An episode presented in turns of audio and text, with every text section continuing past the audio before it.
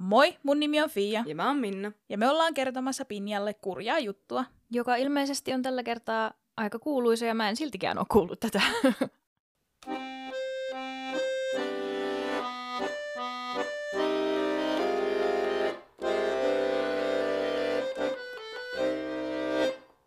Sulla ei sukkia jalassa. Ei mä otin ne pois, koska mulla on pitkät lahkeet, niin mulla on lämmin.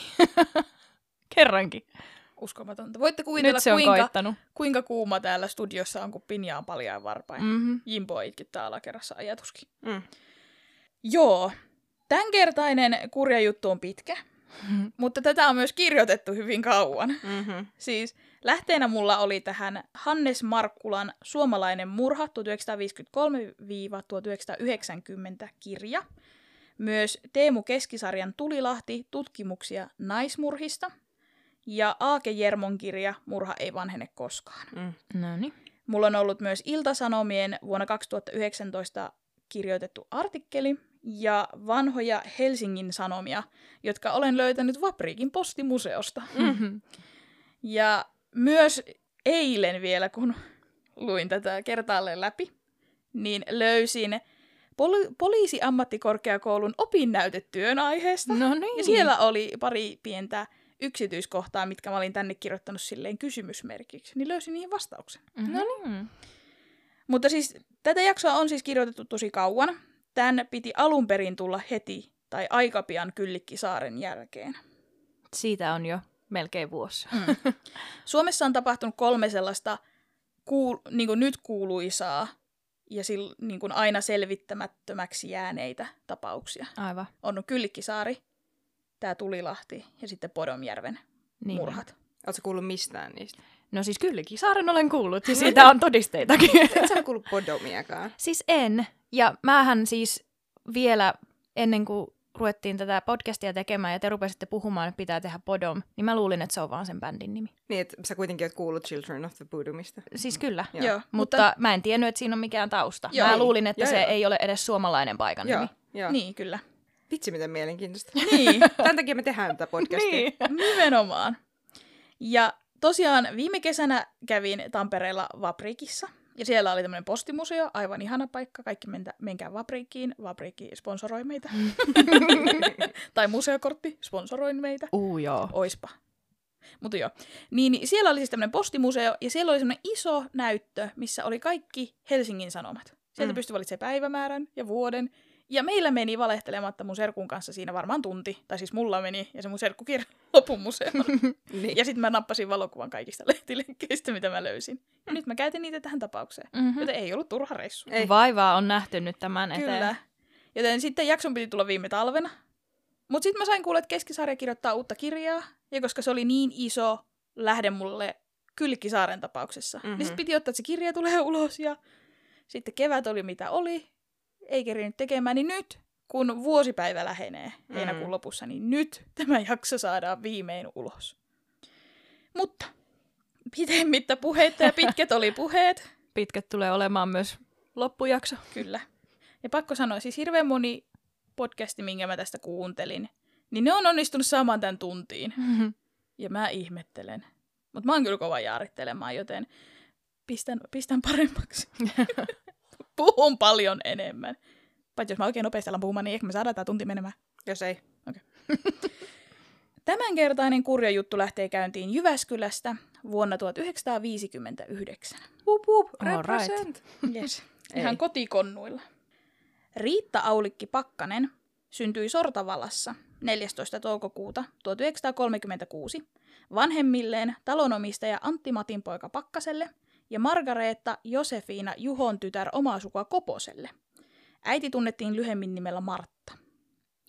Lapsia oli perheeseen syntynyt yhteensä 12, joista kahdeksan oli elänyt aikuisuuteen asti. Mm. Näin mä oletin, koska lähteissä oli eroja. Yhdessä sanottiin näin. Yhdessä sanottiin, että lapsi oli 12 ja yhdessä sanottiin, että niitä on kahdeksan. Mm. Mm-hmm. Aivan. Kuitenkin, ai mä ajattelin, että se viittaa. Mä rannetta venyt. Kyllä, mutta se oli semmoinen, ennen kuin se semmoinen- Ota anteeksi, missä on sortavala? Missä on Sortalavalla? Sortalavalla. Sortalavalla. Se on Vasta siis selviää sulle. menetetyn Karjalan mailla. Okei. Mutta se olisi kyllä sulle selvinnyt kohta. No Mutta niin. joo. Ai niin, me olla, ollaan Sortavalassa tällä hetkellä. Hyvä, olen ihan Kartalla. Mutta perheen poika Arvo Mhm. mm-hmm. oli kaatunut Vänrikkinä Parikkalassa vuonna 1941. Noin voi.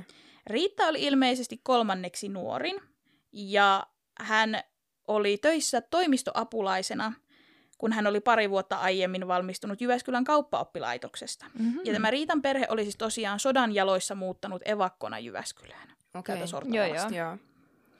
Eine-Maria Nyyssönen syntyi Tampereella 26. syyskuuta 1937. Hän oli vanhempiensa muurari Hugo Alfred Nyyssösen ja vaatturina työskennelleen Aino Nyyssösen ainoa lapsi. Eine opiskeli sairaanhoitajaksi. Vähän eri. Niin kuin, että Mhm. sama, sama aika kuitenkin vielä. Jep. Ja ihan erilainen perhetausta. Joo, on tosi jännä. Niinpä. 12 lasta on kyllä ihan hirveä määrä. Oh. Se on. Mutta sen takia ne teki niitä niin paljon, kun ne ei kaikki elänyt sinne aikuisuuteen. Siis kyllä. Plus, että ehkä ehkäisy ei ole ollut ihan niin iso juttu. Ei. Mm-hmm. Mut että... Mä en löytänyt miksi, mutta siis Einen perhe oli myös muuttanut sitten Tampereelta myöhemmin Jyväskylään. Hmm. Olettaen varmaan työn perässä, niin kuin silloin paljon muutettiin. Mm. No, Eine ja Riitta olivat tavanneet toisensa talvella 1959 tansseissa, ja heistä tuli nopeasti tosi hyvät ystävät. Öö, Jermon kirjassa sanottiin, että tytöt olivat terveitä, reippaita, raittiita, hyvätapaisia, iloisia, fiksuja ja ongelmattomia nuoria. No niin. Ai Mi- että. siis mikä kuvaus. Joo. Mäkin haluan, että musta kirjoitetaan sit silleen, että hän oli vähän sekaisin. Raitis, Niin, mutta ei ongelmaton. nimenomaan. Raitis, mutta vähän sekaisin. Mutta siis mä oon oikeasti, nyt kun tekee näitä jaksoja, niin se on aina tällainen kuvaus.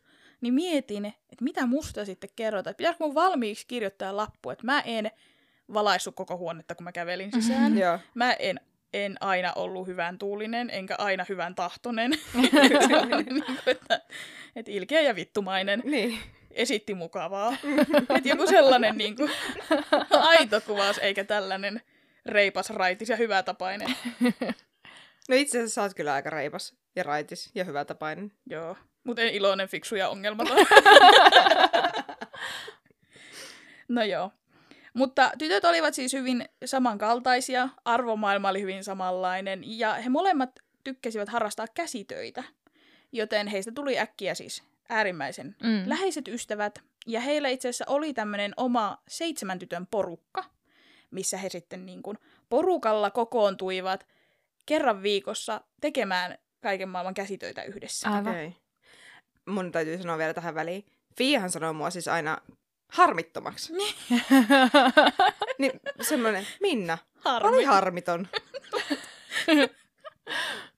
niin kuin siis muita ihmisiä kohtaan. Itsellään hänellä on paljon harmia. Mutta muut ihmiset kokee Minnan harmittomana.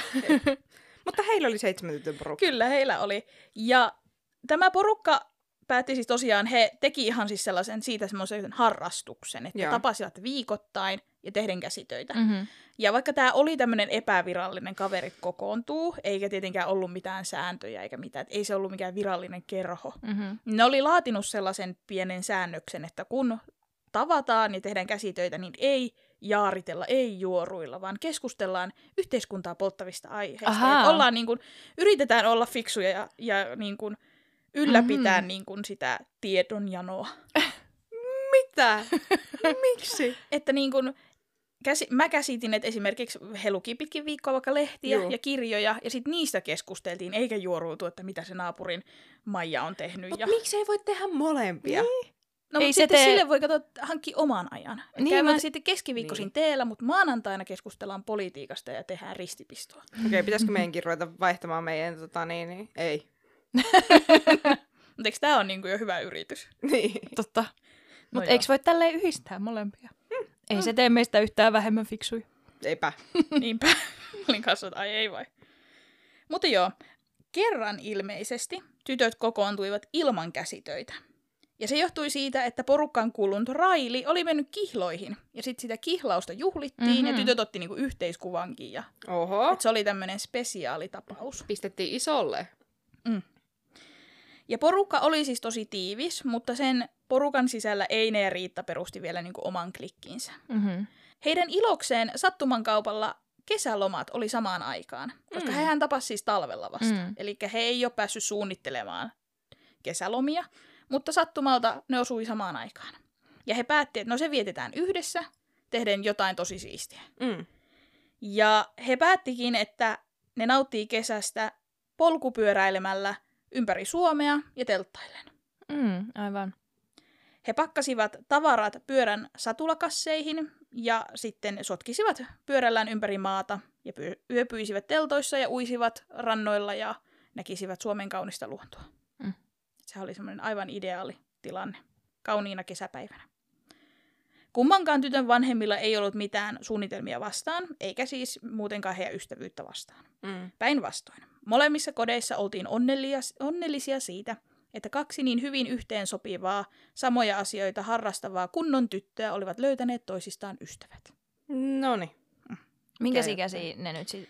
Parikymppisiä? 21 ja 23. Mm, joo. Tai 20, tulossa 22. 23. Mm. Joo. Tytöt näyttivät ottavan edessä olevan polkupyöräreissun tosissaan. He tiesivät, että pitkällinen voimanponnistus oli niin kuin edessä, että se Mhm. pyöräily ei olisi mikään lastenleikki. Joten he ihan reenasivat sitä varten. Joo. Että koko sen, sen jälkeen, kun he keväällä päätti, että näin tehdään, niin ne kävi jopa niin kuin 50 kilometrin polkupyörälenkeillä. Mm-hmm. Et kasvattivat kuntoa, he ompeli erilaisia nyssykyitä ja pussukoita siihen satulalaukkuihin kiinni, Joo. että olisi helpompi kulkea. Ja niin kuin, ihan tosissaan valmistautuivat. Niin. Et ei ollut semmoinen, että lähdetään ensi viikonloppuna ok. Niin. Ja tota, siinä Jermon kirjassa sanottiin, että tämä oli ö, osoitus heidän tunnollisesta ja perusteellisesta luonteestaan. Mm-hmm. Ai että. Huhhuh. Mutta äh, kukaan ei siis ollut huolissaan. Tämä ei ollut kovin tavatonta. Vielä 59 lu- tai siis vielä 50-luvulla ja pitkälle 60-luvullekin, niin autot oli suht harvinaisia ja pyörällä kuljettiin pitkiäkin matkoja, varsinkin kesäisin. Mm-hmm. Ja nuoret harrasti paljon tällaista telttailua ties missä. Joo. Eikä ollut yhtään outoa sekään, että kaksi naisihmistä menee keskenään, että ei tarvittu edes mitään miestä matkaan, että saadaan teltta pystyyn ja Mhm. turvallista. Vaan se oli Niin. hyvin normaalia tähän aikaan. Jep. Kuitenkin varmuuden vuoksi tytöt olivat luvanneet lähettää kotiin postikortin jokaiselta pysähtymispaikaltaan. Niin onhan se muutenkin semmoinen niinku kiva rituaali. Oo, niinpä. Mm. Niinku, ja sitten niinku pitää, pitää niinku kotiväki tietoisena, Mm-hmm. mutta samalla niinku pitää semmoinen, vähän semmoinen päiväkirja sille, Niin. siitä, mi- missä ollaan käyty. Jep. Siis itsehän olen kasvanut sellaisessa karavaaniperheessä. Me vietettiin aina kesät asuntovaunussa. Mm-hmm. Niin sitten kun äitini on, jat- äitini on jatkanut siis tätä perinnettä puolisonsa kanssa nyt keskenään, niin aina kun ne oli jossain reissussa, niin aina joka paikkakunnalta tuli postikortti. Mm. Ihan vaan, vai en mä tiedä, oliko se itselleen laittanut, laittoiko se niitä kotiin just päiväkirja vai ilmoittiko se meille, koska kyllä se soittelikin sieltä. Niin, Mm. Ny- nykyaikana on puhelimet. niin tohon aikaan ei vielä Niin, ollut. Niin. mutta että ihan siis semmoinen hauska tapa. Niin. Nimenomaan myös semmoinen matkamuisto. Niin, mutta kyllähän säkin teet sitä, että sä laitat aina mum- mummolle kortin. Joo, mutta mummolle on pakko laittaa. Se Niin. ei ole niinku minussa, vaan käsky on käynyt. Sitten laitat kortin koot siellä, joo, joo, joo. Niin. Mut kyllä, se on ihan, ihan kaunis tapa. Mm. Kummallakin oli sininen polkupyörä. Einellä oli kirimerkkinen ja Riitalla kärnämerkkinen. Mm-hmm. Einen vanhassa polkupyörässä oli juuri uusittu hameverkko ja Riitan pyörä oli vain vuoden vanha. Niin totta, kun siinä pitää olla hameverkkokin. Mm-hmm. Ai että. Mm-hmm. Satulalaukkuihin oli pakattu kaikkea tarpeellista. Oli ke- retkikeitintä, muovilautasta, pyyhkeitä, palasokeria, suolaa. Riitta oli lainaksi, lainaksi saanut vielä veikkoveljeltään mustan Altissa-merkkisen kameran muistojen taltioimista varten. He olivat hankkineet leveälieriset panamahatut pään ja niskan suojaksi. Einen panamahattu oli vaaleansininen ja Riitan vaaleanpunainen. No. Ne on kyllä ollut varmaan näkyy, kun ne on Niin. niinku pyöräillyt tuolla. Jep. Tai siis semmoinen niinku wholesome näky. Mm-hmm. Mm-hmm. Niin, kyllä varmaan. Siitä on tullut semmoinen kesäinen kiva fiilis, niin. kun on Niin. nähnyt kaksi nuorta tyttöä panamahatut päässä sotkemassa ympäri pitäjää. Jep. Matkaan oli tarkoitus lähteä heti, kun loma alkoi, ja heinäkuun 18. päivänä se päivä koitti. Vaikka matka oli fyysisesti raskas, se taittui reippaalla tahdilla, koska sää oli koko reissun ajan hyvä. Ja jos tosiaan tuli liian kuuma, he pula- pulahtivat läheisellä järvellä uimassa ja jatkoivat sitten matkaa eteenpäin. Mm. Molemmat olivat yksissä tuumin sitä mieltä, että ei heillä koskaan ole ollut näin hauskaa. Mm. Mä piirsin itse kartan, minkä mä voin antaa Pinjalle. että Pinja näkee missä päin Kiitos. Suomea seikkaillaan. Ole hyvä. Jos saat siitä mitään selvää. Se on käs- kauniisti käsin tehty. Mm-hmm. Äänitehosteet. Kyllä. Ensimmäisenä yönä tytöt viettivät teltta, teltassaan yötä Naaranjärven leirintäalueella Pieksämäellä, Mm. noin 80 kilometrin päässä Jyväskylästä. Siis hyvin usein Pieksämäen ohi ajaneena, niin, niin tota, Naarajärvi on mun mielestä se on niin öö, järkyttävä nimi järvelle. on. Joo. Jep. Mutta ei ole enää Naaranjärven leirintäalue, ei ollut enää Naaranjärven leirintäalueen nimellä. Se oli joku Pieksämäki Camping. Joo. Niin varmaan vähän oltu sitä mieltä, että tämä ei ole kaunis nimi. Niin. Mut se on, se on ihan hirveä nimi järvelle. Niin on. Ei, ei ole houkutteleva. Ei. Sieltä he jatkoivat matkaa Rantasalmelle, missä he jäivät tuttuun talon kahdeksi päiväksi heinätöihin. Ja tämä oli ilmeisesti sama maatalo, jossa Riitan perhe oli ollut evakossa ennen kuin ne tuli Jyväskylään. Aa. Ja tämäkin oli semmoinen 80 kilometriä taas Pieksämäeltä eteenpäin. Mm-hmm. Ja Rantasalmella oli se kylpylä, missä me käytiin silloin. Aa, Mm. okei. Okay. Mikä sen nimi on? Järvisydän. Joo. Järvi, se se oli. Just se. Joo. Ja tältä Rantasalmelta he jatkoivat matkaa 22. heinäkuuta Punkaharjulle. Se oli taas 76 kilometriä eteenpäin. Ja siellä he olivat yhden yön ja palasivat sitten takaisin Savonlinnaan. Siis ihmisenä, joka ei pyöräile enää nykyään, Mm. niin noin niin järkyttävän pitkiä matkoja. Siis mä pyöräilen töihin ja noi on järkyttävän pitkiä matkoja. niin. Savonlinnassa he nostivat polkupyöränsä valkokylkiseen Orivesi 2 sisävesilaivaan Mm-hmm. ja matkustivat sillä Haukiveden, Oriveden ja Pyhänselän vehmaita rantamaisemia ihaillen kohti Joensuuta. Ja siellä he taas yöpyivät leirintäalueella. Mm. Tytöt olivat lupauksensa mukaisesti lähettäneet kumpikin kotiinsa postikortin jokaiselta yöpymispaikalta. Yhdessä kortissa luki näin.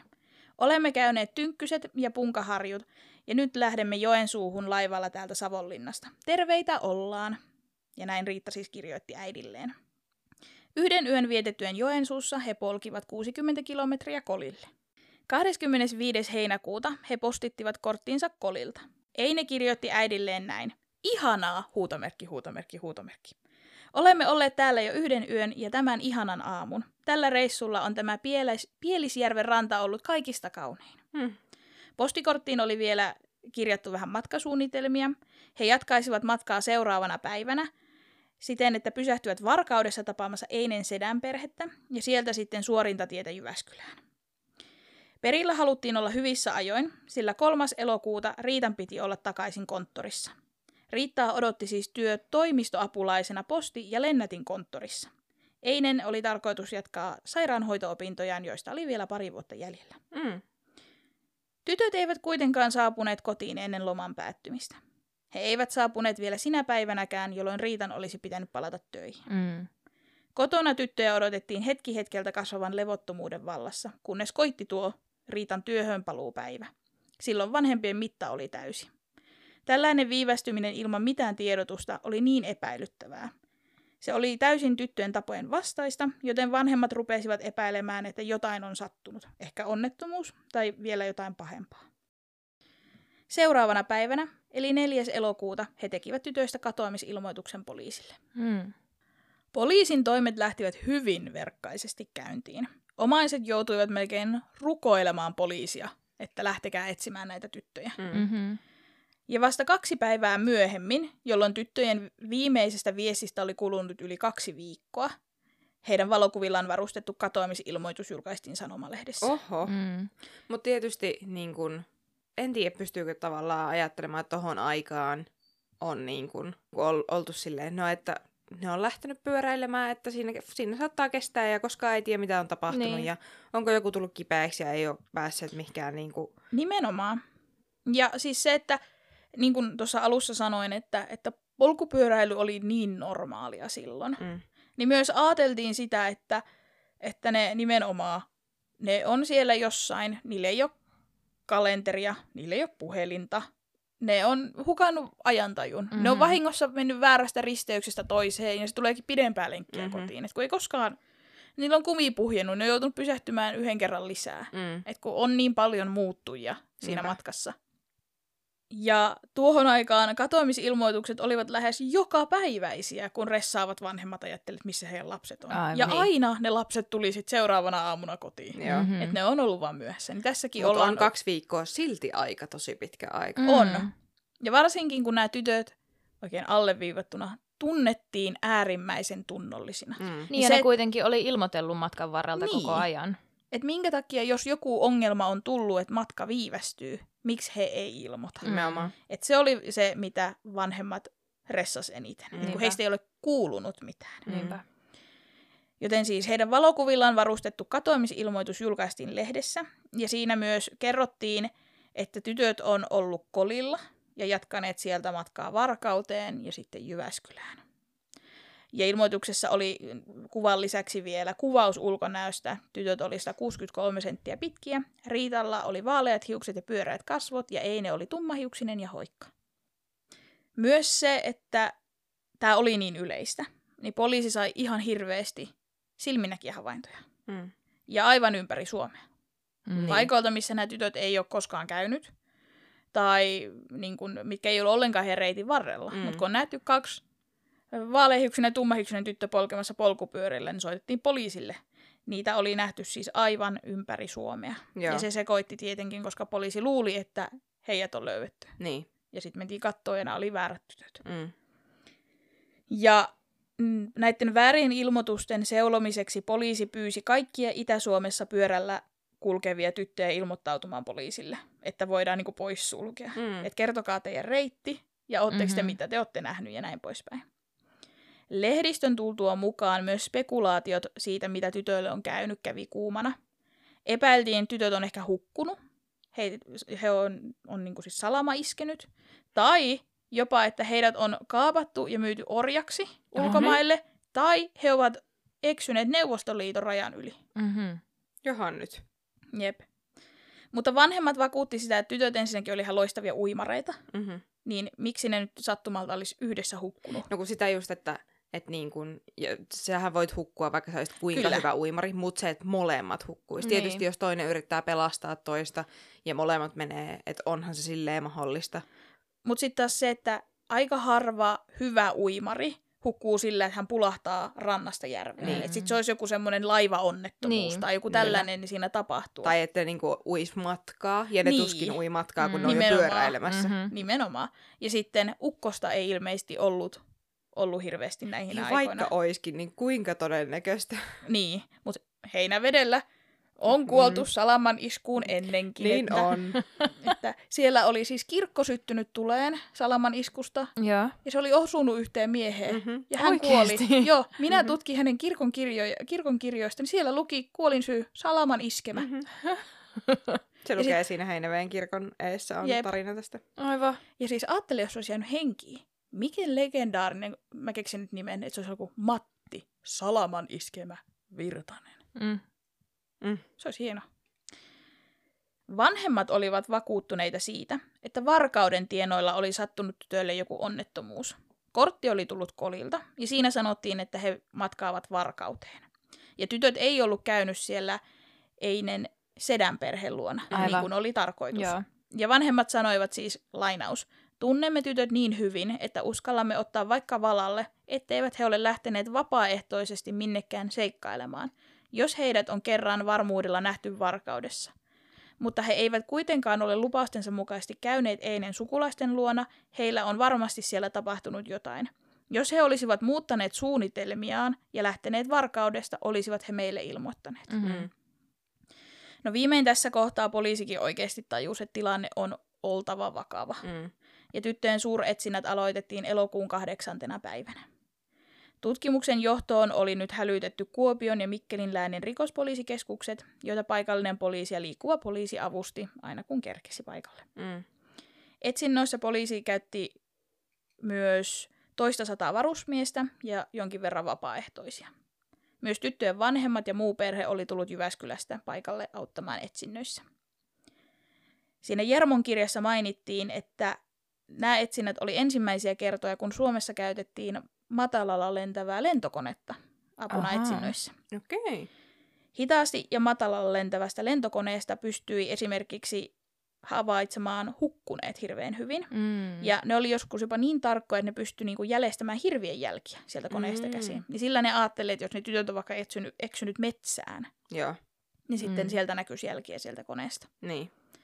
Väärien ilmoituksen johdosta alussa suuretsinnät suoritettiin vikasuunnassa. Ilmoitusten mukaan tytöt oli elokuun alkupuolella nähty Viininjärvellä ja Varkaudessa, myös Suonenjoella, Pieksämäellä ja Jäppilässä. Mm. Mutta Polvijärvi oli ensimmäinen paikka, mistä löytyi pitävä todiste siitä, minne tytöt on Kolilta matkanneet. Mm-hmm. Kolilta oli Polvijärven kirkonkylään sopiva päivän pyöräilymatka, noin 40 kilometriä. Koska sunnuntaina 26. heinäkuuta silloin tällöin sataa ropsautti, eivät tytöt viitsineet pystyttää telttaa metsän laitaan, vaan olivat noin kello viiden aikaan ottaneet huoneen Juntusen matkustajakodista. Mm. Matkustajakodin emäntä muisti ruskettuneet ja reippaan, reippaat ja iloiset tytöt todella hyvin. Mm. Koska tytöt rukouslauantain vuoksi eivät olleet päässyt kolilla tansseihin, olivat he ensimmäisenä kysyneet, olisiko Polvijärvellä sinä sunnuntaina tansseja. Emäntä oli vastannut, että urheilukentän lavalla on tanssit, että menkää sinne vaan, ja antanut niin kuin ohjeet, että mi- missä päin ja Mm. minne mennä. Ja tytöt olivat lainanneet majatalon emännältä silitysraudan, koska sateessa oli heidän suorat housunsa rypistyneet. Piti päästä tanhulle. Mm-hmm. Onpa hauskaa. Jep. Ja nimenomaan, niin kuin, että, että kiva käydä eri paikkakunnalla niin kuin tanssimassa. Niin, vähän hauskaa. Mm. Tansseista on kahta tietoa, mikä on musta aika veikeä, koska Jermon kirjassa sanottiin tytöt, palas kotiin puolilta öin eikä huolinut ketään saatille. Mm-hmm. Ilta-Sanomien artikkelissa ja Keskisarjan kirjassa oli kuitenkin aika pitkäkin se pustus, mitä illalla oli tapahtunut. Tytöt oli laittautuneet ja lähteneet sinne lavalle, ja siellä liikeapulainen Veikko tanssitti Eineä. Eine oli kertonut nimensä Veikolle vasta saattimatkalla. Hän ei ollut halunnut kertoa, kuka on ennemmin. Mm-hmm. Riittaa puolestaan tanssittiin joku jyväskyläläinen nuorukainen. Eine ja Veikko olivat poistuneet vähän aiemmin, ja he olivat käyneet katsomassa sankarihautoja. Ja sitten mies oli saatellut Einen majatalolle. Toi on just Fian, Fialle sopiva iskurepla. Käydäänkö he katsoa sankarihautoja? Joo, vähän hautausmaakierrosta tanssin Mhm. päätteeksi, niin we all good. Mm. Riitta oli siis jäänyt tanssimaan tämän Jyväskyläläisen kanssa, ja kun hän palasi majatalolle saatettuna, oli Eine ja Veikko istumassa rappusilla. Pojat poistuivat ja tytöt menivät nukkumaan. Majatalon emäntä oli vielä valvonut ja odottanut, että tytöt saapuu kotiin. Mm. No oli miten oli. Maanantaina 27. heinäkuuta tytöt maksoivat huoneensa noin puolelta päivin ja jatkoivat matkaansa. Emäntä muisti sen niin hyvin, koska hän oli voivotellut, että joko ne lähteet, olisin pitänyt noin reippaita ja elämänhaluisia tyttöjä luonani pidempään. Mm. Kunnon mummo. Mm. Joko te lähet? Mm. Niinpä. Eine ja Riitta olivat vielä perustelleet lähtöään sillä, että heidän täytyy olla Jyväskylässä elokuun kolmas päivä, koska Riitan piti mennä istumaan konttoriin. Joten nämä oli sellaisia, että poliisi oli aivan varma, että nyt on oikeat tytöt, Joo. koska oli Mhm. niin paljon yksityiskohtia. Mm-hmm. He olivat vielä keskustelleet reitistä, kun emäntä oli ehdottanut ajoa Viininjärvelle ja sitä kautta Varkauteen, koska se on niinku suorin ja nopein tie. Joo. Niin tytöt olivat sanoneet, että he haluavat ajaa vanhan kartan mukaan, eli ottaa käsämässä lossin ja sitten siitä eteenpäin. Mm. Tytöt täyttivät lähtiessään vielä matkustajakortit, josta tuli myöhemmin hyvin tärkeitä todistuskappaleita. Siinä oli heidän henkilötiedot, nimi, syntymäaika, kaikki muu, ja sitten siinä luki, että saapunut kolilta ja matkaa heinävedelle. Mm. Mm-hmm. Joten sitten tiedettiin, että minne jatkaa Joo. Juntusen matkustajakodista. Eli tytöt jatkoivat matkaa reittiä Sotkuma, Käsämän lossi, Liperin kirkonkylä, On- Onkisalmen lossi, Vihtari ja päätepysäkki oli Heinävesi. Mm-hmm. No myöhemmin ilmoittautui sitten todistajia tältä reitiltä, jotka oli nähnyt kaksi panamahattuista tyttöä. Joo. Ja poliisi oli varma, että nämä on nyt sitten jo oikeita Mhm. mm-hmm. havaintoja. Polvijärveltä lähtiessään tytöt oli poikennut Liperissä korjauttamassa polkupyöriä. He olivat käyneet huoltoasemalla kyselemässä vielä tietä Heinävedelle päin. Ja Heinäveden osuuskaupan baarista he olivat ostaneet maitoa, munkit ja viinerit. He olivat vielä pistäytyneet apteekissa ostamassa terveyssiteitä ennen kuin jatkoivat matkaansa Tulilahden leirintäalueelle. Mm. Ilmeisesti tytöt oli alun perin suunnitellut ajavansa aina varkauteen asti, mutta ei enää jaksanut. Että olivat ajaneet jo sen verran paljon, ja sitten ne näki ne Tulilahden leirintäalueen kyltit, niin ne oli sille, että no mennään tonne. Mhm. Niin. Koska tätä paikkaa ei vielä silloin ollut edes matkailukartoissa. Okei. Okay. Ja nykyään sitä ei ole ollenkaan. Näinpä, jännä. No tutkijat ei aluksi tätä leirintäalueelta löytäneet mitään muuta kuin mahdollisen paikan, missä teltta oli ollut pystyssä. Siinä oli semmoisia jotain kuivia havun oksia, minkä, minkä päälle se teltan pohjakangas oli laitettu. Mhm. Niin ne oli ainoa merkki siitä, että siellä on joku yöpynyt. Joo. Siellä ei ollut mitään esineitä unohtunut paikalle eikä mitään roskia. Tosin ei ne ja Riittahan oli niin kunnollisia retkeilijöitä, että ei ne luontoa roskanneetkaan. Niin. Mutta siellä ei ollut mitään edes unehtunut. Tulilahdella oli lisäksi edellisenä sunnuntaina ollut erityisen vilkasta, sillä Heinävedellä oli pidetty uskonnolliset kirkastusjuhlat. Kyllä vain. Siellä oli ollut yli 5000 osanottajaa. Oho. Samana viikonloppuna oli kolmen pitäjän väliset urheilukilpailut, Mhm. joten leirintäalue oli ollut aivan täpötäysi. Mm. Mutta silloin maanantaina, kun tytöt oli sinne mennyt, siellä ei ollut ketään. Okei. Okay. Joten sen vuoksi moni oli pannut merkille, kun kaksi tyttöä polkupyöräili sinne Tulilahteen. Niin. Et eihän siellä ole enää mitään. Se oli Mhm. viikonloppuna. Niin. Et se oli niinku jäänyt mieleen. Myös tällainen leskirouva Linnea Kauhanen kertoi, että hän oli nähnyt tyttöjä myös poistuvan leirintäalueelta seuraavana aamuna ja ajaneen kohti varkautta. Mm. Mm. Oli siis muitakin, jotka olisivat sanonut, että joo, näin sen siinä varkauteen menevän tien varrella. Okei. Okay.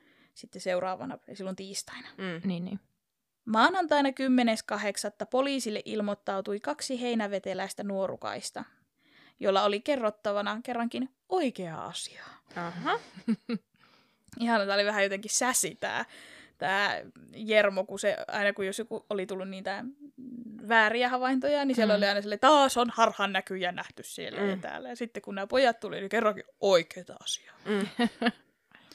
18-vuotias sekatyömies Heikki Pelkonen ja 21-vuotias metsätyöharjoittelija Keijo Ruuskanen olivat maanantai-iltana 27. heinäkuuta viettäneet pari tuntia Tulilahden leirintäalueella Einen ja Riitan seurassa. Mhm. Minkä vuoksi he kertoo asiasta kaksi viikkoa myöhemmin? Mhm. Poliisi oli tästä ihan todella ärsyyntynyt Joo. ja hyvin epäileväinen.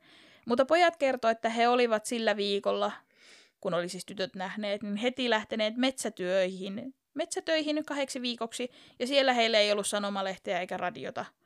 Oo. Ja kun ne palasi sitten takaisin sivistyksen pariin, niin oli jo uutisissa se, että nämä tytöt on kadonnut. Mhm. Mm-hmm. Ja ne oli silleen, että hei, noi on ne, kenen kanssa me oltiin Tulilahdessa. Niinpä. Pojat olivat olleet moottoripyörin liikkeellä matkalla Kerman kanavalle katsomaan Leppävirta-laivaa, Kyllä. kun tytöt olivat ajaneet kirkonkylällä heitä vastaan. Nämä pyöräilevät tytöt oli saman tien tehnyt vaikutuksen poikiin, ja kun laiva oli lipunut ohi, niin pojat oli päättänyt lähteä kirkolle katsomaan, että löytäisikö he näitä tyttöjä. Katsoisiko tytöt lipuu ohi? niin. Mutta se on ihana, että ne on silleen, mennään katsoa laivasta. Oho, nättei tyttö. No mennään katsoa ensin se laiva. Ja sitten se laiva oli silti pakko mennä katsomaan. Prioriteetti. niin, nimenomaan. Se on hauska, kun mä olen viettänyt tosi paljon aikaa Heinäveellä. Mm. Ja muutenkin niin kuin nois, noilla seuduilla, että Varkaudessa ja niin, niin on hauska kuunnella tämmöistä, tai erilaista jotenkin kuunnella semmoista kurjaa juttua, mikä on tapahtunut semmoisella alueella, minkä tuntee tosi hyvin. Niin ei tarvi niinku päässään kuvitella sitä miljöötä, vaikka siis onhan se muuttunut, Niin, mutta sä tiedät nämä paikat. nimenomaan. Ja silleen, että mä tiedän, että siellä ollaan käyty katsomassa la, tota, laivoja ja kerman lavalla on tanssittu ja Mm. niin kuin kaikkea. Kermassa uitu. Kermassa ui. Ihanata. Mm. Se on ihana, että se on Kermajärvi nimeltään. On jotenkin Oh. nerokas. On se paljon parempi kuin se Naarijärvi. On, on, on. niin kuin isä aina sanoo, että heinäveellä uijaa vaan Kermassa. Mm. Mutta joo, pojat oli sitten laivan nähnyt ja palannut kirkolle. Ja tota, siellä he olivat törmänneet paikkakuntalaisiin keskuskahvilan eessä ja kysynyt, että on, ootteko nähnyt tällaisia tyttöjä. Ja moni osasi kertoa, että joo joo, että he o- kääntyi tuonne Tulilahden leirintäalueelle. Mm. No pojat olisivat ajatellut, että ei he kehtaa sinne perässä ajaa. Että onhan se nyt vähän noloa, kun ne on paikkakuntalaisia, mitä ne leirintäalueella tekee. Mm. Niin he oli päättäneet ottaa Keijon isän moottoriveneen lainaan ja sitten ne lipu siihen satamaan. Sen leirintäalueen. Siinä oli siis se Kermanjärvi siinä leirintäalueen Joo. kupeessa, tai siis se leirintäalue oli siinä järvellä. Niin siinä ne- sen tota, niemen nokassa siinä. Joo, niin siinä oli sitten tämmöinen venesatama. Niin ne Slida DM. Anteeksi, Kyllä. siis Lahden poukama, semmonen pieni. Kyllä, Mm. kyllä juuri. Minä olen samaa mieltä. Ei Minä... niemi, vaan toi, toistepäin. Mm. Ei, ei kover, vaan kuper. Joo. Ei kun toistepäin. Väärin kuitenkin. Tiedätte, mitä tarkoitan? Mutta vettä oli lähellä. Veneellä pääsi. Nimenomaan, ranta oli. Mm-hmm. Löytyy. Kyllä. Niin pojat sitten sille niin sattumalta ajoivat sillä Upsis. veneellä siihen, sat, siihen laiturille ja tytöt oli sitten siinä. Aika smooth. Kyllä, tytöt oli sytyttämässä nuotiota ja pojat sitten tuli auttamaan heitä nuotiopuiden keräilyssä. No niin, kato, kun ei ne ole pärjännyt tässä monta viikkoa keskenään, niin nyt tarvii poikia auttamaan. Mm-hmm, mm-hmm. No nuotion sytyttämisen jälkeen tytöt olivat syöneet eväitä ja juoneet kaakaota. Pojillekin oli kaakaota tarjottu, mutta heille olisi kuulemma maistunut kahvi mieluummin, joten eivät ottaneet. Just. Mutta tytöillä ei ollut edes kahvipannua mukana, Mm. joten kahvia ei ollut heille tarjolla. Ei ollut kahvijuojia. Mm-hmm. Jossain kirjassa mainittiin, että olikohan kaakao liian epämaskuliininen juoma heille. Mhm. Oikeesti. tiedä. Onhan se nyt aika häpeällistä juoda jotain kaakaota. Mikä toxic masculinity? No, Never heard. No tytöt kertoili pojille tästä kesälomareissustaan ja tansseista Polvijärvellä. Ja he kuitenkin vähän kujeilivat sen verran, että he eivät suostuneet kertomaan nimiään Mhm. mm-hmm. ollenkaan näille pojille. Niillä on ilmeisesti ollut tapana se, että ne, ne Niin, ei totta. niinku kerro. Joo, me tehtiin kanssa silloin, kun mä olin Koreassa. Mulla oli siellä toi se mm, hollantilainen kaveri. Mm. Niin joskus, kun tuli jotkut ärsyttävät ihmiset kysymään meiltä, että ketä me ollaan, niin meillä oli aina eri nimet. Joo. Keksin Patricia ja mikä? Niin Patrice, mä en muista, mulla vaihtui se nimi aina, kun mulla ei ole semmoista niinku, salanimeä, niin sillä mun kaverilla Sulla ei ole hulkkia. Niin. Mun täytyisi varmaan keksiä joku, minkä mä aina sanoisin. Mä taisin olla joku Savanna. siis joku ihan tosi random nimi. Ja Jessica mä olin ainakin kerran. Jos on tosi suomalainen nimi. Mm. No, mutta en mä kertonut myöskään, että mä oon Suomesta. Niin. Niin. Mä olin aina Ruotsista. Aivan. Jos jotain How häpeällistä tapahtuu, niin you. ei Mistä tuu perästä. Kauheita noin ruotsalaiset. Mm. Näinpä. Mutta joo, eivät siis tosiaan kertoneet nimiä, mutta tyttöjen semmoista keskinäisestä vuoropuhelusta pojat pystyi saamaan selville, että tummahyksinen oli Eine ja vaaleahyksinen oli Riitta. Hyvä olla silleen, ei kerrota noille meidän nimiä. Ei ne. niin, mutta mä veikkaan, että no, onko ne niin pitkään sit ollut yhdessä Mm, ja sitten on joo. tullut semmoinen, niin kuin, että On lipsahtanut Niin. niin. niinku, niinpä. Öö, Heikki oli juttelun lomassa lahjoittanut Riitalle aikaisemmin valmistamansa tuokkosen, Mm. jolloin Einekin oli pyytänyt, että hän haluaa samanlaisen. Joten hän oli sitten lähtenyt Keijon kanssa hakemaan tarvittavaa tuohta vähän matkan päässä olevassa, olevasta kaatuneesta koivusta. Mun mielestä on niin suloinen fakta. Mm. Mm. Tiedätkö mikä on tuokkonen? Joo, tiedän. Mm. Ja musta on jotenkin loistavaa, että tää oli se mullekin bitch. Sitten on se, okei, okay, me tehdään.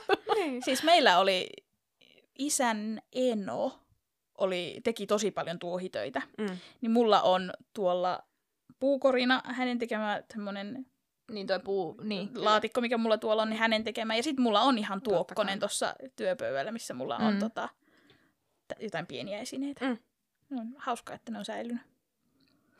Mutta joo, he lähti siis Keijon kanssa hakemaan sitä tuohta kahdestaan, ja tuohta kiskoessaan Keijo oli yrittänyt suudella Eineä, Mm. mutta tyttö oli torjunut kaikenlaiset lähentelyyritykset hyvin tarmokkaasti. Mä vaan haluan sen tuokkosen. Voitko nyt tehdä? Nimenomaan. Just silleen, ei mitään huulipeliä. Mm. Näinpä, ei Vispilän kauppaa. Mm.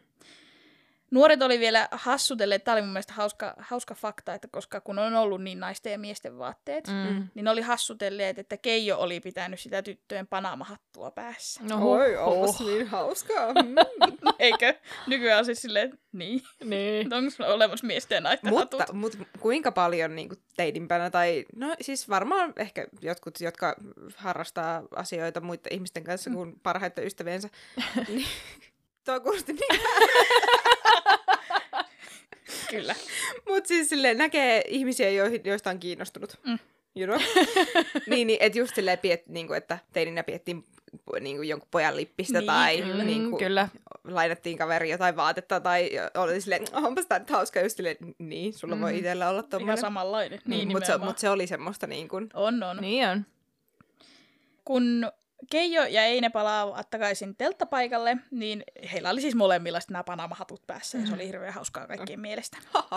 Ja näin Einellekin on siis valmistettu nyt tuokkonen, niin pojat sitten vielä kirjoitti niihin lahjaesineiden pohjiin omistuskirjoitukset. Joo. mm.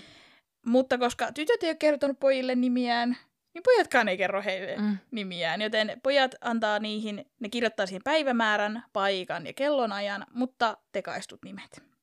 Keijo kirjoittaa pohjaan August Laine. Ja Heikki kirjoittaa nimekseen Matti Ovaskainen. Mm. Ja päivämäärä 27.7.59, kellon aika 23.15. August sentään on vähän semmoinen, uu, mikä nimi, mutta sille Matti. Niin. En keksi mitään muuta. Jep. Minkä nimen sä kirjoittaisit? En minä tiedä. Ihan lonkalta. Ihan lonkat Lotta. Barbara tuli jostain syystä ensimmäisenä. Parpapapa. Mutta siis mullahan, mä, mähän on, siis mulla on tää tekaistu ident- Niin. suomalainen tekaistu identiteetti just in case. Mm. Niin mä, mä kirjoittaisin sinne Aino Kokko. Mm. Et sitten tiedätte. Nyt mä oon kertonut sen kaikille. Hyvä tekaistu nimi, kun se... Jep. Nyt se on kaikkien tiedossa. Eli kun mä katoan, niin ettikää Aino Kokkoa. Mm. Siis jos mä omasta halusta katoan, niin mä, ei se varmaan, jos mut kidnapataan, niin se nimenvaihto paljon auta. Never know. Jos sä oot antanut niille feikkinimen ja sitten Niin. niin. löydetään vaan, niin pitää etsiä silleen niin kuin joko Fia Suuronen tai Aino Kokko. Mm. Mm. Either or. Niin.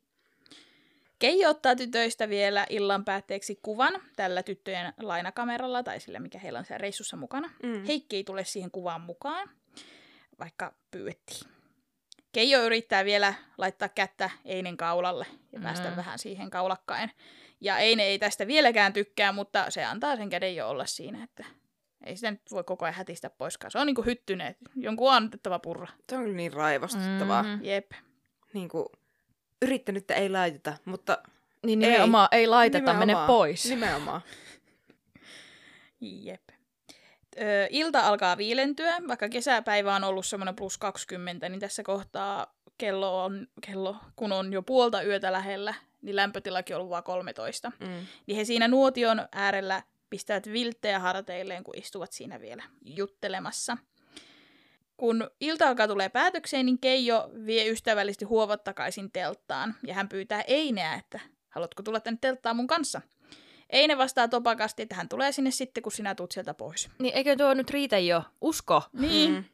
Tytöt ei laske poikia telttaan ja sanovat vielä, että ei ole ollut telttakavereita tähänkään asti, niin ei oteta nyttenkään. Niin. Mm-hmm. Ja kun pojat sitten suostuu tulla, tai Keijo tuli teltasta pois ja tytöt pääsi telttaan, niin he topakasti sulkevat teltan ja sanovat, että hyvää yötä. Oikein. Mm-hmm. Ja pojat sitten jätti enemmät yritykset siihen ja palaavat takaisin moottoriveneellä kirkolle noin puoli kahdelta toista yöllä. No oikein sekin. On. No tytöt oli kuitenkin olleet niin kovin kiinnostavia, että Keijo oli vielä seuraavana päivänä käynyt katsastamassa leiripaikkaa, että olisiko ne tytöt vielä toista yötä paikalla. Mutta tytöt oli keränneet kaikki tavaransa, jopa tuokkoset oli kelvannut heidän matkaan, mistä pojat oli sitten tyytyväisiä. No mutta miksei? Tai niin. Niin. Niin kuin, että, niin kuin, jos se, se on kuitenkin aika kevyt Hmm, ja semmoinen pieni, niin kyllä se mahtuu matkaan. näinpä. Mutta tähän poikien kertomukseen sisältyy tosi tärkeitä yksityiskohtia. Tulilahden leirintäalue ei sinä päivänä tai sinä iltana, niin siellä ei ollut muita telttailijoita kuin Eine ja Riitta. Mm. Rannalla oli ollut yksi soutuvene, jonka he vanhastaan tiesivät haudankaivaja Ferdinand, eli Veerti Koikkalaisen veneeksi. Verti. Heidän ja tyttöjen lisäksi leirintäalueella ei ollut muita. Kuitenkin leirintäalueelle alueelle johtavalla tiellä he olivat huomanneet tuntemattoman miehen nojailevan siniseen mopoon. Pojat kuitenkin erehtyivät kertomuksessa, kertomuksessaan yhdestä asiasta. Leirintäalueella oli sinä maanantai-iltana ollut muitakin ihmisiä. Okei. Okay. Mm. Läheisellä näköalakalliolla oli rakennustyöläinen Olavi ja liikeapulainen Eila, tämmöinen tuore kihlapari, oli ollut istumassa siellä kattelemalla, kattelemassa maisemia. Mm. He olivat olleet paikalla ilta kymmenen asti ja kuulivat iloista kisailua ja nauroa remakkaa sieltä nuotiolta, kun nuoret oli siellä. Mm. Hekin näkivät tuntemattoman miehen lähellä leirin käymälää. Mies oli ollut metsäpallo polulla puiden varjossa, ikään kuin tarkkailemassa, mitä nuotion ympärillä tapahtuu. Aha. Mies oli vilkaissut Eilaa nopeasti, mutta ei sanonut mitään. Eikä tämä pariskunta tunnistanut tätä miestä, joka Mm. siellä puiden lumassa kulki. Creepy. Joo. Jostain syystä kuitenkin tämä pariskunta kertoi havainnoist- havainnoistaan vasta kuukauden kuluttua. Oho. Hmm. Mutta se osoittautui siksi, että he oli ajatelleet, että tällä tiedolla ei siis tee mitään. Niinpä. ennen kuin poliisi julkaisi, että he etsii mopolla kulkenutta yksinäistä miestä. Aivan. Niin sitten ne oli silleen, että no hei, itse asiassa me nähtiin siellä Mm-hmm. Niin. tämmöinen tyyppi. Joo. Mutta he ei niinku ilmoittautunut aikaisemmin. No poliisi sitten pyysi mopomiestä ilmoittautumaan. Ei ilmoittautunut. Jännä. Jännä. Mopoilijan liikkeestä kuitenkin saatiin useita näkö- näköhavaintoja. Niitä tuli siis kaikkialta tyttöjen käyttämiltä reiteiltä. Eli niin kuin, siis aika, aika lailla samoilta paikkakunnilta, missä ei ne Riitta oli polkenut. Juu. Joo.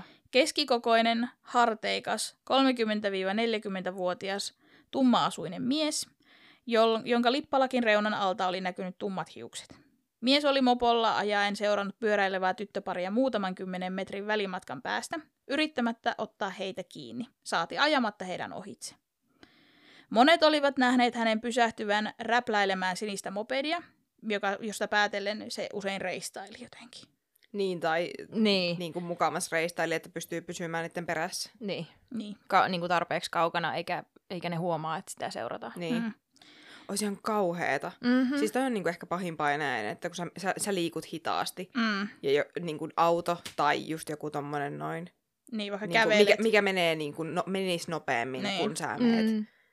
niin Lipuu sillä perässä. joo, just silleen, oh. Tutkijat olivat saaneet samanaikaisesti ilmoituksia myös kahdesta mopedilla ajaneesta oudosta miehestä, jotka oli esimerkiksi pyytänyt ihmisiltä rahaa bensaan. Mm. 16. elokuuta paikkakuntalaiset osallistuivat sankoin joukoin isoin etsintään Tulilahden alueella. Mutta mitään ei löydetty.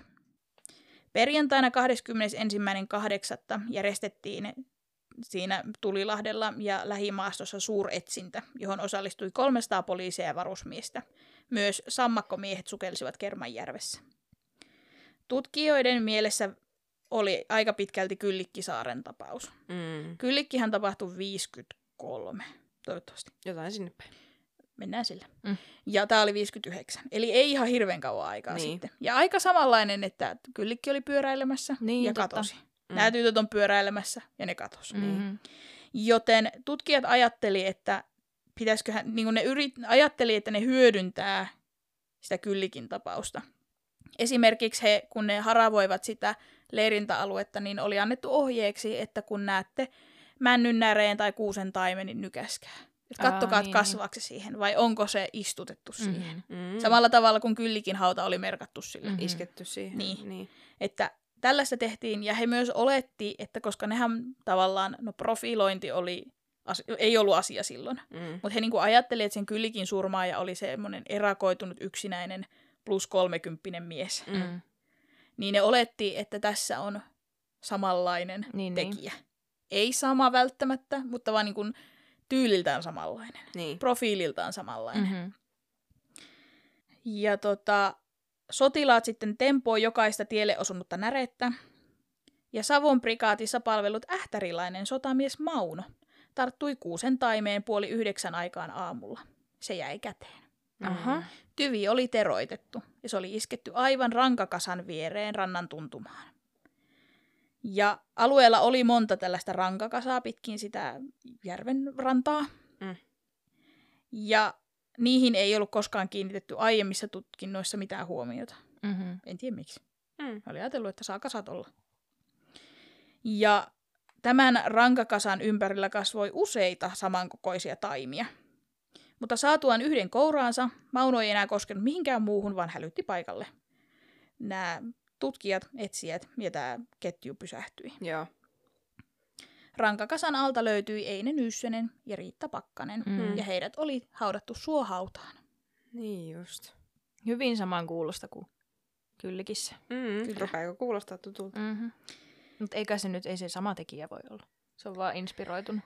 No, Tämä on selvittämätön tapaus. Mm. niin. Sitä on No epäilty. sitäkin ei tiety, että... Mm. Ja siis tietysti kun on tommoset tapaukset noin lähekkäin niin kuin ajallisesti, vaikkei ne paikallisesti ollut ihan niin lähellä, lähellä toisia. Niin kuin väkisinkin ihmisten niin kuin, jut, Mm. mm. juttu alkaa kiertää. Niin. Näinpä. Tyttöjen suohauta löytyi siis tämän kuusentaimen alta. Se sijaitsi 2,5 metriä vesijättörajasta ja 215 metrin päässä leirin, leirin laiturista. eri periaatteessa siitä, missä tyttöjen teltta oli ollut. Mm. Mm.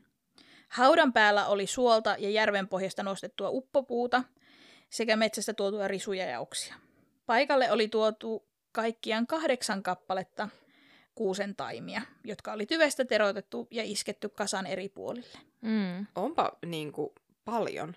Jep, En tiedä, onko ne yrittänyt saada niitä sit kasvamaan siihen ympärille ja sitten sieltä ei löytyisi myöhemminkään. Niin, et niinku, ja näyttää siltä, että sitä ei, siihen niin, ei ole koskettu. Totta. mm, että siinä on ihan semmoista kasvustoa. Mm. Kun rangat siirrettiin, niiden alta paljastui matalahko kumpu. Kahdeksalla suoturpeen palasella murhaaja oli kätkenyt tytöt hautaan. Ja haudan päälle oli sitten laitettu vielä nämä risut ja ajopuut ristiin rastiin päälle. Mutta siis äärimmäisen fiksua poliisilta, jos, jos oli liian hidasta se niin kun, toiminta Mm. mm. alun perin, Mm. niin se, että ollaan opittu siitä aikaisemmasta Näinpä, murhasta Niin. ja ruvettu nimenomaan kiskomaan niitä. nimenomaan. Et, niin kuin ollaan, muistetaan se ja niin kuin, ollaan fiksuunnuttu siitä. Mm-hmm. Kapea ojamainen hauta oli liki kolme metriä pitkä. Riitta makasi alimmaisena, ja hänellä oli yllään vaatteet, todennäköisesti ne, jotka oli hänellä ollut teltassa nukkuessa. Hmm. Einen alaston ruumis oli heitetty Riitan päälle. Mm. Tila oli niin ahdas, ja siis se tila kapea, että, ja ruumiit oli sen verta tiiviisti yhdessä, että epäillään tekijä on polkenut ruumiit hautaan. Hyi kauhean. Alimmillaan suohauta oli vain 20 senttiä syvä. Hmm. Oho. Lapio on varmasti osunut pohjassa maatuneeseen tukkiin, eikä murhaaja ole saanut siitä kohtaa syvemmäksi.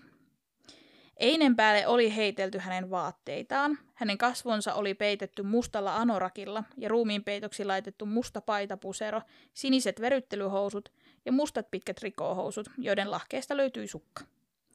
Riitan päälle murhaaja laittoi myös vaatteita. Hänen alushousut, sininen villapaita, vihreäpilkkuinen huivi, päähine ja villasukat, ja verta löytyi vain haudasta. Hmm. Tyttöjen tavaroita inventoidessa kuitenkin todettiin, että varsin paljon heille kuuluneita tavaroita oli edelleen kateissa. Hmm. Sotilaat nostivat Einen ja Riitana pahveilla peitetyt ruumiit kuorma-auton kyytiin ja heidät vietiin saman tien Savonlinnan ruumiinavaukseen. Mm-hmm. Ruumiinavauksessa todettiin, että Riittaa oli lyöty jollakin tylpällä aseella vasempaan ohimoon ja takaraivoon. Niin voimakkaasti, että takaraivo oli osittain murskaantunut. Ai kauhean. Aivoainetta oli valunut kämmenen kokoista reiästä ulos, ja Mm. päälailla luu oli useina palasina, ja kallovamma oli siis selkeä kuolinsyy. Hmm. Lisäksi hänen ruumiissaan oli rintakehän alueella useita teräaseella aiheutettuja haavoja. Selässä vasemmalla iso teräaseen haava ja kaksi pienempää, ja kaikkien suunta oli lyönti ylhäältä, eiku alhaalta ylöspäin. Ahaa. Onpa outo. Jep. Mm. Et ihan niin kuin se olisi ollut seisoma-asennossa. Niin, siis silleen, niin Niinku kuin, että... Hujauttanut silleen Niin. alakautta. Jep. Ja siis todennäköisesti puukolla tehdyt teräasehaavat. Niin. Riitalla oli siis yllään vaatteet. Hänellä oli hupullinen silkkipoplinen kääntöpusero, jonka vetoketju oli kiinni. Villakaaluksinen mokkapusero, villapaita ja napitettu kokohihainen paita. Hänellä oli kuminauhalliset kreppinailon sukat ja yksi villasukka. Ja vielä veryttelyhousut ja alimpana oli kaksiosainen uimapuku, jonka housuihin oli hakaneuloin kiinnitetty kuukautisside. Hmm. Eli sillä oli ihan hirveästi vaatetta päällä. Mutta jos oli kylmä kesäyö, niin Niin, Pinja voi kommentoida sitä, että oliko se paljon Näinpä. vaatetta vai ei. nukkumaan mennessä. Ei tarpeeksi. Verkkareissa kangas oli vähän repeytynyt keskivartalon kohdalta, mutta se saattoi johtua myös kuoleman jälkeistä raahauksesta, mm. koska sieltä löytyi sitten vielä niin kuin raahausjälkiä. Niin. Mutta poliisien mielestä tai tutkijoiden mielestä lämpötila ei ollut ihan niin kylmä, että se vaati pakkaselta näin vahvaa kerrospukeutumista.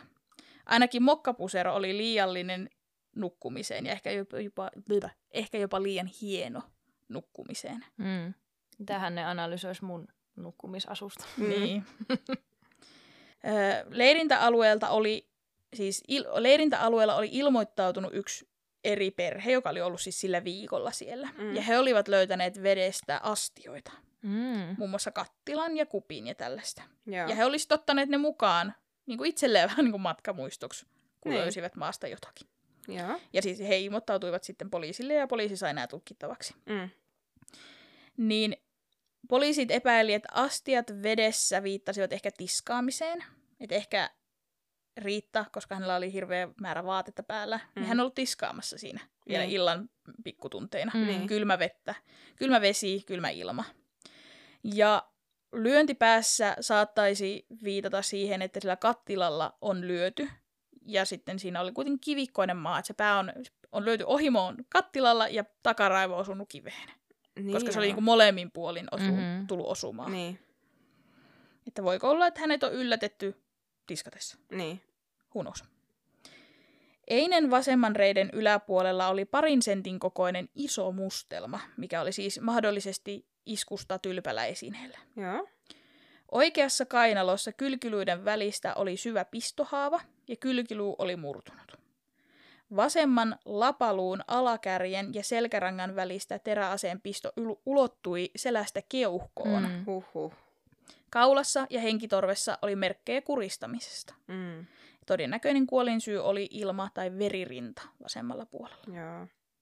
Mutta on tosi jännä, että heidän, koska siis kuristaminenhan on henkilökohtainen. Aina ajatellaan, se liittyy usein seksuaalirikoksiin Mm. tai johonkin henkilökohtaisuuksiin. Alastomuus liittyy myös hen- tota, niin, A- niin, alastomuus, joo, seksuaalirikokseen. jep.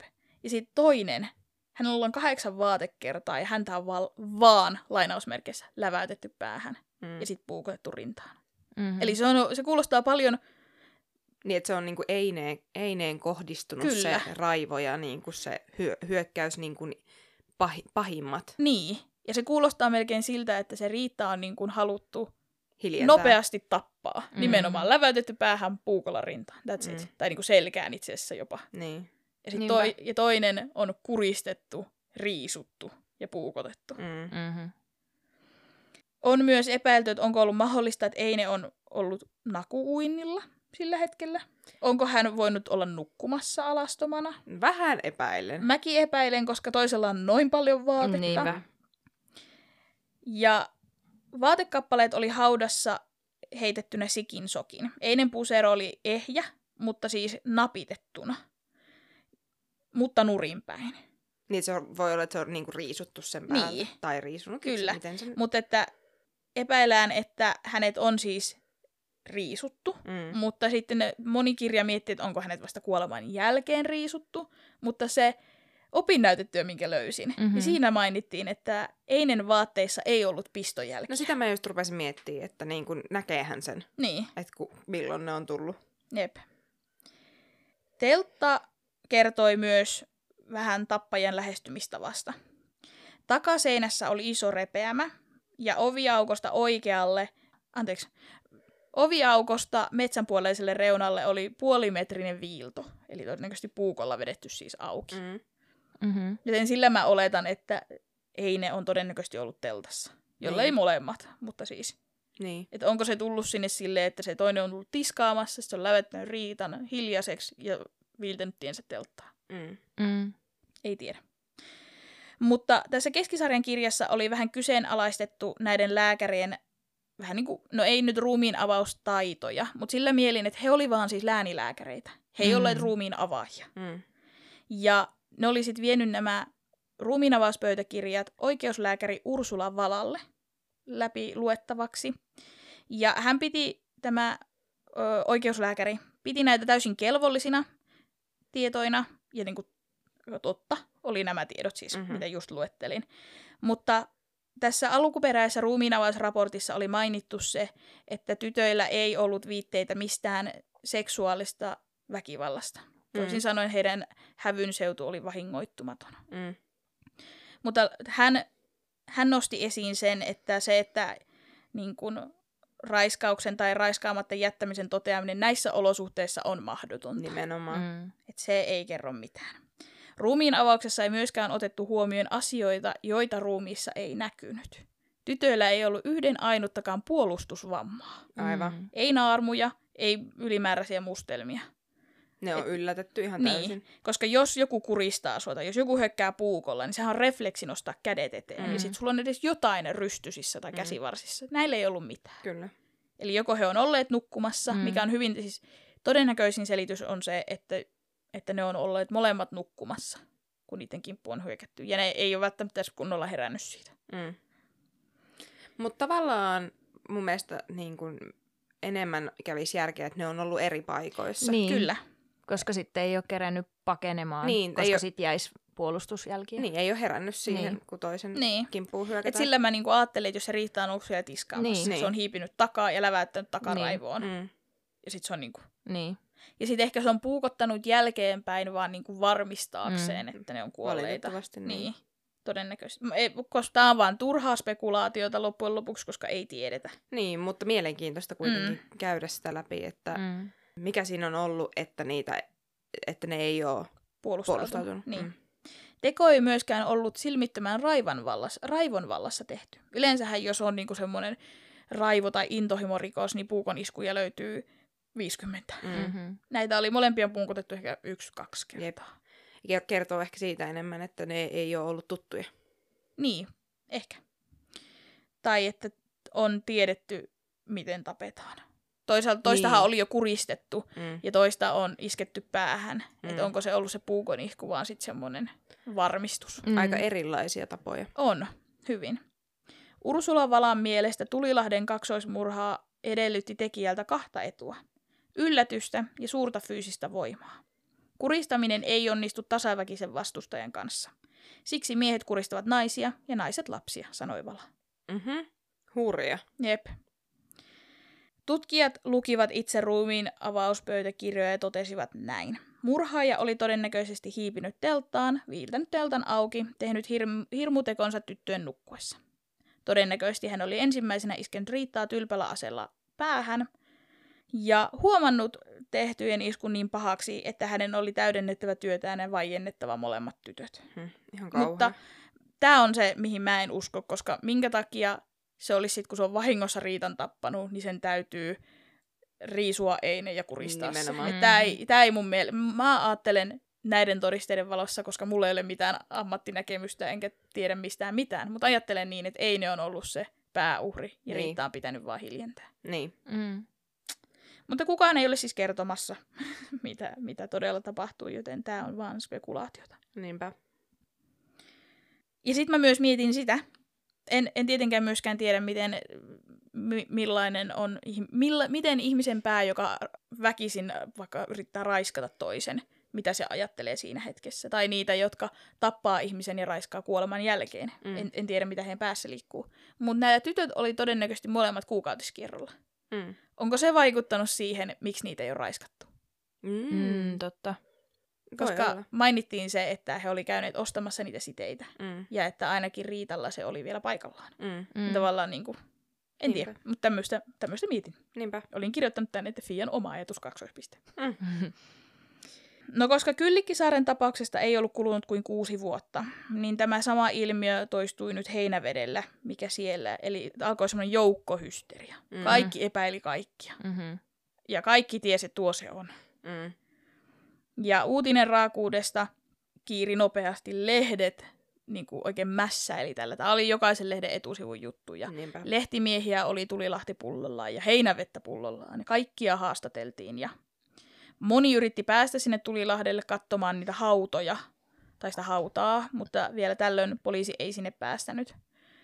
Mutta joo, joka tapauksessa rikos ja sen raakuus ravisteli koko heinävettä ja koko Suomea. Riitan jo 70-vuotias isä Antti purki surunsa työhön ja hän kertoi lehtien haastattelussa näin.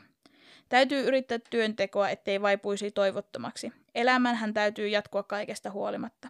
Aavistin kyllä alun perin, että kyseessä täytyy olla rikos, jonka jäljet on hävitetty, sillä tiedän aivan varmasti, että tytöt olisivat tulleet suoraan kotiin, jos olisivat olleet vaan hengissä. Mm. Sisäministeri Eino Palovesi jämerästi todisti valtakunnan poliisijohdon takaavan, että Isojoen tapaus ei pääse uusiutumaan. Eli tämä ratkaistaan. Mm-hmm. Oi voi. Hän puheessaan vaati kansalaisia tulemaan apuun ja kertomaan kaiken, mitä tietää. Niin. Ei ole hirveän hyvä lähtökohta, että keinolla millä hyvänsä. Ei. Eipä. Ja tämä myös lisäsi sitä, että, että ihmiset epäili kaikkia, koska he halus auttaa. Mm. Niin se, että, että naapuri jättää sorkkaraudan etupihalle, niin ne soittaa poliisille suunnille, että täällä, täällä on tällaista kummaa. Mm. Se pisti pyykit väärinpäin narulle. Mm. Ja kaikkea epäiltiin. Mm. Seuraavana lauantaina Kermanjärven lavalla oli tanssit, ja soittamaan oli hankittu kallis joensuulainen orkesteri jo niin kuin vuotta aikaisemmin buukattu sinne. Mutta yleisöä oli vain kourallinen. Joo. Mhm. Kirkonkylän ainoassa elokuvateatterissa Kino Heinävedessä esitettiin jännityselokuva nimeltään Nyt on murhaajien aika. Ai Oi. kauhea. Katsomo oli lähes täysin tyhjä. No jännä. Sunnuntaina 23.8. leirintäalueelle päästi, päästettiin jo sivullisetkin. Sitä ennen oltiin pidetty huolta siitä, että se koko alue tutkitaan ja etsitään niitä tyttöjen tavaroita. Ja melkoinen osa murhattujen tyttöjen tavaroista oli löydetty eri puolelta aluetta, ja ne oli siis kätkettyinä kiven koloihin. Niitä mm. oli naamioitu sammalpeitteellä. Et ihan niin kuin, ei vaan niin kuin dumpattu jonnekin, vaan yksitellen, vaikka täältä löytyy yksi sukka, täältä löytyy, mm. että ympäriinsä ripoteltu. Mm. Niin. Löydettiin polkupyörälaukut, jotka on ilmeisesti hyvin pengottuja, koska tavarat oli epäjärjestyksessä. Teltan säilytyspussi, tukikepit, kiinnitysraudat, Riitan kello, poikien tekemät tuokkoset ja muutakin tällaista irtaimistoa löydettiin. Rahaa löydettiin yhdestä meikkipussista vain viisi markkaa. Yksistään Einellä oli ollut lähtiessään ollut mukana 7000 markkaa, Oho. josta hänen isänsä arvion mukaan matkalla oli kulunut korkeintaan puolet. Mm. Ostoksensa Heinäveden osuuskaupan baarissa tytöt olivat maksaneet tuhannen markan lappusella. Ja sitten apteekissa he olivat maksaneet sadan markan lappusella, joten vaihtorahaa heillä piti olla tosi paljon vielä, Mm-hmm. eikä vaan viisi markkaa. Ei, ne on lähtenyt kävelemään. Kyllä. Kateissa oli edelleen paljon omaisuutta. Tärkeimpänä niistä teltan, teltasta irti leikattu pohjakangas, mikä oli siis 136 kertaa 192 metrinen pala, et ei mikään pieni Mm. mm. muovinpala. Mm. Einen rannekello, Riitan kamera, tyttöjen kengät, hellehatut, sortsit ja rintaliivit ja ennen kaikkea heidän polkupyörät. Mutta tossa on niinku kestänyt aikaa. Niin, jep. Sitä mäkin ajattelin, että sillä ei ole ollut mikään kiire lähteä sieltä, kun se on kerännyt piilotella ne kaikki. Mm. Kaksi päivää suohaudan löytymisen jälkeen leirintäalueen käymälän takaa löytyi lapio, jolla suohauta oli kaivettu. Todettiin, että se oli lainattu noin kilometrin päässä sijaitsevasta Lyytikäisen talosta. Lyytikäisen Reino, perheen poika, tunnisti lapion omakseen. Se oli juuri teroitettu ja oli jonkin aikaa ollut joka teissä. Sinä yönä, kun lapio vietiin Lyytikäisen pihapiiristä, perheen sekarotuinen koira ei haukkunut. Ja hän oli tunnettu siitä, tai se, se oli tunnettu siitä, että haukkui usein kaikki pihaan tulijat tai vaan ohitse kulkevat. Mm. Mutta tällä kertaa hän ei ollut päästänyt ääntäkään. Don, don, don, don. Mm-hmm. Niin, no, Onko ollut tuttu? Mut, niin, onko ollut tuttu vai onko vaan ollut... Se- Uninen koira. Niin, Mm. ei huomannut. Näinpä. Todettiin sekin, että murhaaja oli yrittänyt kaivaa kuoppaa siitä telttapaikan vierestä, mutta maa oli ollut sen verta kova, että siihen ei ollut saada hautaa aikaiseksi. Mm. Lapionpistoja havaittiin myös leirintäalueella muuallakin, ennen kuin sitten se hautapaikka, mikä oli kaivettu. Uhrien kuljettamisessa murhamies on ilmeisesti käyttänyt apunaan irrottamaansa teltan pohjaa, mikä siis edelleen oli kateissa. Ja telttapaikan ja haudan välisellä alueelta löytyi ö, muutaman metrin pituinen raahausura. Mm. Mm. Kaikkiaan pari tuhatta henkeä kävi tutustumassa leirintäalueeseen, aina Varkaudesta ja Joensuusta saakka. Mm. Markkinathan siitä syntyi. Niinpä. Niin kuin Kyllikinkin hautapaikalle, niin tänne oli paikallinen kauppaliike pystyttänyt kanttiinin, Mm-hmm. 17 korillista virvotusjuomia, 20 kiloa makkaraa ja luvuton määrä rinkeleitä teki kauppaansa sinä päivänä. Huhhuh. No epäiltyjä ei poliisilla ollut lainkaan. Poliisi oli löytänyt käsinsä kaksi outoa mopedimiestä, mutta heillä oli alipit. Ne oli olleet heinätöissä jossain aivan, aivan muualla, mitkä niin mätsästä tätä kuvausta, mitä oli ollut.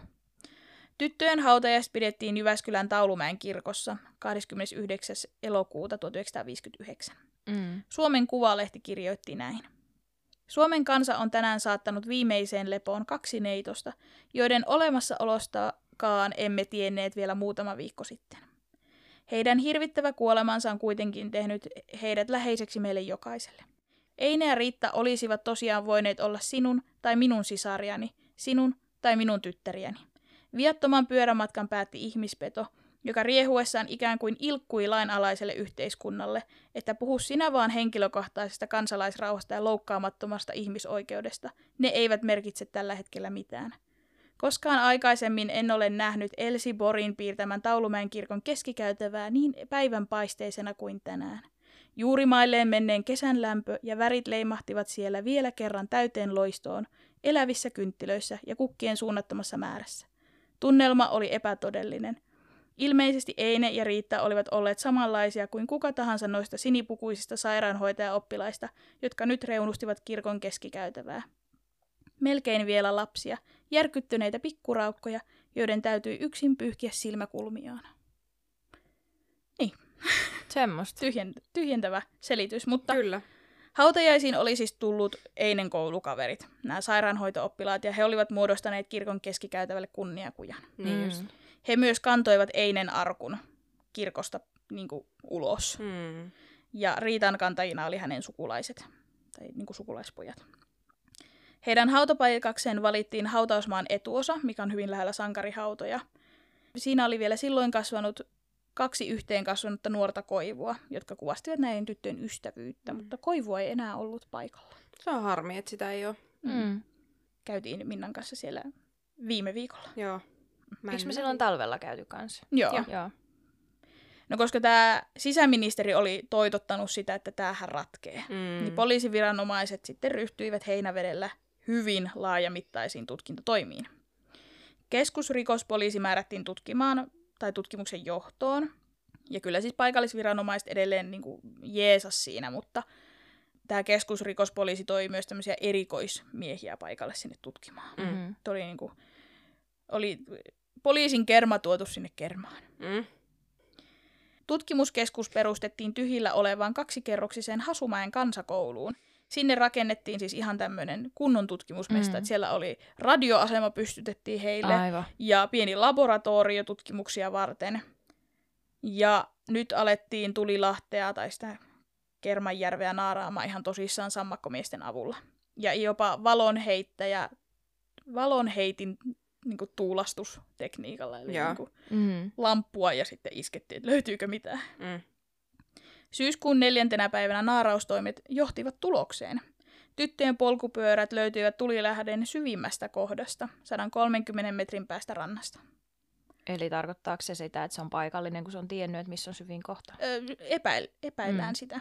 Tosin mä en, mä en itse tiedä vesistöistä. Voiko joku oikein pro-kalamies päätellä? Ja varmaan se jossain vedestä. ehkä kartassakin näkyisi. Niin, en tiedä. Mä en tiedä. Mutta niin poliisi on ajatellut. Mm. Mutta murhaaja oli ennen upottamistaan irrottanut pyörän venttiilit ja päästänyt ilmat pois kumeista, että ne vielä uppoo ne pyörät. Mhm. Niin. Eli hyvin samalla tavalla kuin Kyllikin tapauksessa. Uhri haudattiin yhteen paikkaan ja sitten etsittiin syvä mahdollinen kohta, niin kuin se syvä suon silmä, Mm. Niin.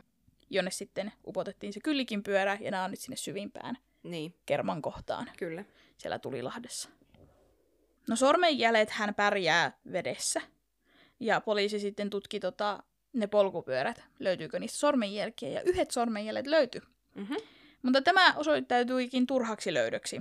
Alueella jo pidemmän aikaan ollut liian innokas lehtitoimittaja oli mennyt koskemaan näihin polkupyöriin. No niin. Hän oli ollut rannalla vastassa tätä naarausvedettä, venettä, ja kiellosta huolimatta hän oli ensimmäisenä tarttunut polkupyörään kiinni. Mm. Siis toi on ihan uskomatonta. Mm. Hänet pidätettiin tästä, Hyvä. No niin. koska hän oli siis ilmeisesti muutenkin ollut siellä koko ajan vähän tiellä. Joo. Mhm. Mutta siis ärsyttävää, että sä meet niin oma nenä edellä, että sä haluat vaan kirjoittaa lehtiin. Niin ja siis niinku häiritä tutkintaa. Niin, vaan siksi, että sä saisit parhaan jutun lehteen. Mutta ethän sä edes saa sitä parha, para, parhaasta juttua, kun se juttu ei ole niin kuin Niin. käypä. No, paikkakunnalla puhistin siitä, että jännä, että nämä polkupyörät ei ole löytynyt aikaisemmin, koska sitähän oli siis tutkittu sitä vettä aiemmin. Siellä oli ollut sukeltajia aikaisemminkin. Mhm. Ja sitten alettiin epäilemään, että koska Lyytikäisen Martti oli ollut siinä soutumiehenä, että onko se soutanut Niin aivan. eri paikkaa. Ja siis Lyytikäisen Martiltahan vietiin Lapioksi. Mm. Mm-hmm. Niin. No, samaan aikaan ympäri Suomea sinisellä mopedilla ajaneita miehiä pysäytettiin. Kuulusteltiin, ja jos heillä oli alibi, heidät päästettiin menemään. Mm. Pitäjässä oli myös käynyt vankikarkuri, ja hänelläkin oli ollut sininen mopedi. Että oltiin aivan varmoja siitä, että se on nyt se, Mhm. mm-hmm. mutta äh, hänet pidätettiinkin Mikkelissä jostain muista syistä.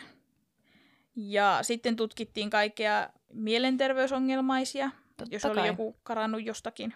Just. Niin he oli varmaan ne. Joku oli suorittanut murhayönä murron Heinäveellä. Mhm. Mm-hmm. Ajateltiin, että se on varmaan se. No ei se ole kyllä kerännyt murha- murhata ja murtaa, Niin. Niin, kun se, se levitellä niitä tavaroita ympäriinsä. jep. Mutta siis poliisitutkija kuulusteli kaikkea, mikä oli vähän epäilyttävää. Mm. Mutta hän kuulust- he kuulustelivat myös seitsemää heinäveteläistä miestä. Kirvesmies Teuvo Uolevi Kauhasta, haudankaivaja Verti Koikkalaista, Lyytikäisen veljeksiä, mitä oli siis kolme kappaletta, sekä tyttöjen kanssa leirillä olleita metsänharjoittelija Heikki Juhani Pelkosta ja työmies Keijo-veli Ruskasta. Metsänharjoittelija. Mm. Mitä se tarkoittaa? Öö, hänestä on varmaan tulossa, mä en itse asiassa ole, en ollut ihan sata varma, mutta hän siis oli ajamassa tukkikorttia, Niin, niin. Ja hän oli myös ilmeisesti jotain, joko siis kirvesmiestä, kirvesmiesharjoittelua tai sitten metsän istutusta. Tästä oli Mm, kahta eri, okay. Okei. että kumpaa hän nyt metsähoitaja. Mutta Mm. hän teki siis metsätöitä, mutta hän ei ollut vielä ammatiltaan. Hän mm-hmm. vain har- opiskeli sitä niin kuin oppisopimuksella, joten siksi hän oli metsäharjoittelija. Metsäharjoittelija. Mm. Hän harjoitteli metsää, mm. Mm. mutta en tiedä, että istuttiko vai la- la- hakkas vai tekikö. Niin. molempia. Mm. Who knows? No käydään vähän läpi, että miksi näitä miehiä epäiltiin ja miksi heitä ei sitten epäiltykään. Mm. Koska kaikki siis tultiin päästämään vapaaksi. Mm. Mm-hmm. Ja nämä pidu, pid, pidutukset, pidätykset hoidettiin salassa. Eli joskus yön pikkutunteella poliisit haki niitä kuulusteltavaksi ja Ahaa. päästi pois. Mm. Mikä on mun mielestä vähän shady, mutta... No tavallaan mä ymmärrän, koska siitä nousee aina hirveä mediamylläkkä, jos niin. ne Niin. niinku päivävalossa niinku jonkun pidättää. Mutta nämä on kaikki ollut NS-kunnon kansalaisia. Niillä ei ole ollut sitä... Ei pilata mainetta. Joo, ei ole ollut näitä mielenterveysongelmia tai Joo, tai rikosrekisteriä. rikosrekisteriä Mhm. tämmöisiä hirveitä ö, syrjä, ö, ihmiskunnan syrjällä asuvia mm. Mm, luopioita. nimenomaan, joista ei ole mihinkään muuhun kuin murhaan. Näinpä. Tämä on siis sarkasmia kaikki. Kyllä. Niin, niin, tota, niin nehän ne ottaa silleen niin kuin keskellä päivää ja on silleen, katsokaa, me olemme tehneet tota, Joo. pidätyksen. Mm. Mutta sitten nämä tämmöiset, jo- joilla, jotka on Kunnon kansalaiset. niin hirveän nätisti olleet ja ei mitään sanottavaa, pa, ei mitään pahaa sanottavaa heistä ole, niin sitten ne otetaan silleen niin kuin hissun kissun sinne. Näinpä. No, aloitetaan Heinäveden seurakunnan haudankaivajasta Ferdin- Ferdinand Verti Koikkalaisesta. Hän oli ollut seurakunnalla töissä jo 15 vuotta, ja hän kertoi poliiselle olleensa surmapäivän aamuna heinänteossa vanhalla hautausmaalla. Koikkalainen oli muutaman viikon ajan Suomen vihatuin, pelätyin ja kiusatuin mies. Hän oli isokokoinen ja kasvoiltaan luvalla sanoen kolkonnäköinen mies. Mm-hmm. Hänet tunnettiin uutterana työmiehenä, mutta hänestä oli levinnyt kaikenlaista juttua Mhm. mm. jo ennen tätä niin kuin Tulilahden tapausta. Ei varmaan ammatti auta asiaa. Jep. Hänestä puhuttiin, kuinka hän nosteli seinää vasten jäätyneitä kalmoja, jotka sulaissaan sitten kaatuilivat. Hän käytti dynamiittia jäiseen kirkkomaahan ja routaan ja työskenteli aina öisin. Hän on ollut vähän Ei, mutta hän nuori. on sitoutunut hänen työ, niin siihen imagoonsa. työnkuvaan. joo. Kyllä. Hän asui Tulilahdesta alle kilometrin päässä, ja hän oli itse asiassa juuri tuona kesänä vuokrannut viljelysmaata juuri siltä alueelta, mistä tyttöjen suohauta löytyi. Joo, ja kuinka paljon niin tostakin on niin tarinaa ja Mhm. tarua siitä, että se, se teki vaan öisin töitä Niin, ja, se, dynamiittia. ja ne, se nosteli niitä ruumiita sinne seinille ja Mhm. niin kuin, kukaan Niin. oikeasti on nähnyt, mitä se tekee. Ihan normaalisti on tehnyt Näinpä. töitä. Mm-hmm. Näinpä. Tai vaikka olisikin ollut vähän erikoinen. Niin. Niin sitten niinku, tää, tää on just se, kun ihmisiä ku, niin kuin ollaan kuvailtu ennen Mm. aikaan silleen hyvin, Mustavalkoisesti. niin, niin kuin puhuttiin siitä, että miten niitä tyttöjä kuvailtiin Mm. ja miten tätä, tätä Mm. vertiä kuvaillaan, niin Jep. On vähän silleen, Aivan eri äänikellossa. niin. Ja, mutta silleen niinku kärkkäitä, semmosia alleviivattuja, niin kuin, tällainen se oli. Joo. Eikä ole niinku, Karikatyyrejä. kyllä. Mm. No luonteensa vuoksi mulle ei auennut, että mi- mikä tää, mitä tämä luonne, mi- mitä tämä tarkoitti. Mm-hmm. Mutta luonteensa vuoksi hän antoi hirveästi lehdille haastatteluja.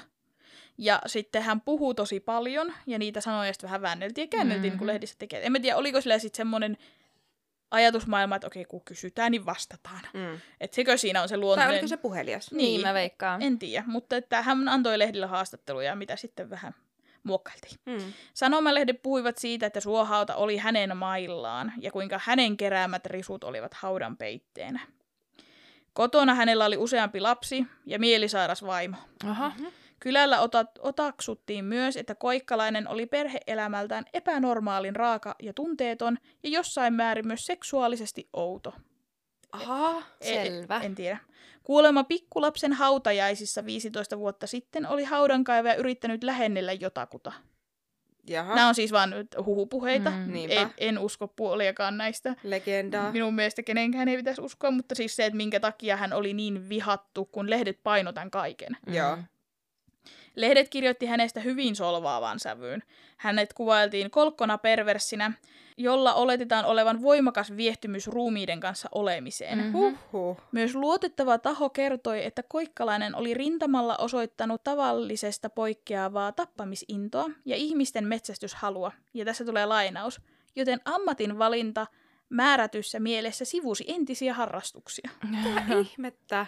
Ja siis niin kuin, ei anneta ihmisen olla mitään muuta kuin yhtä asiaa. Niin kuin, että joko se on paha tai se on hyvä. Mm. Ei ole min- mitään niin kuin harmaan sävyjä, ei vahingossakaan. Että ne tytöt oli vaan hyviä, eikä ne, ne ottanut ketään poikia saatille Mm. edes. Ja Mm-mm. ne ei niin kuin, antanut kuule mitään. Edes etunimeä. Niin.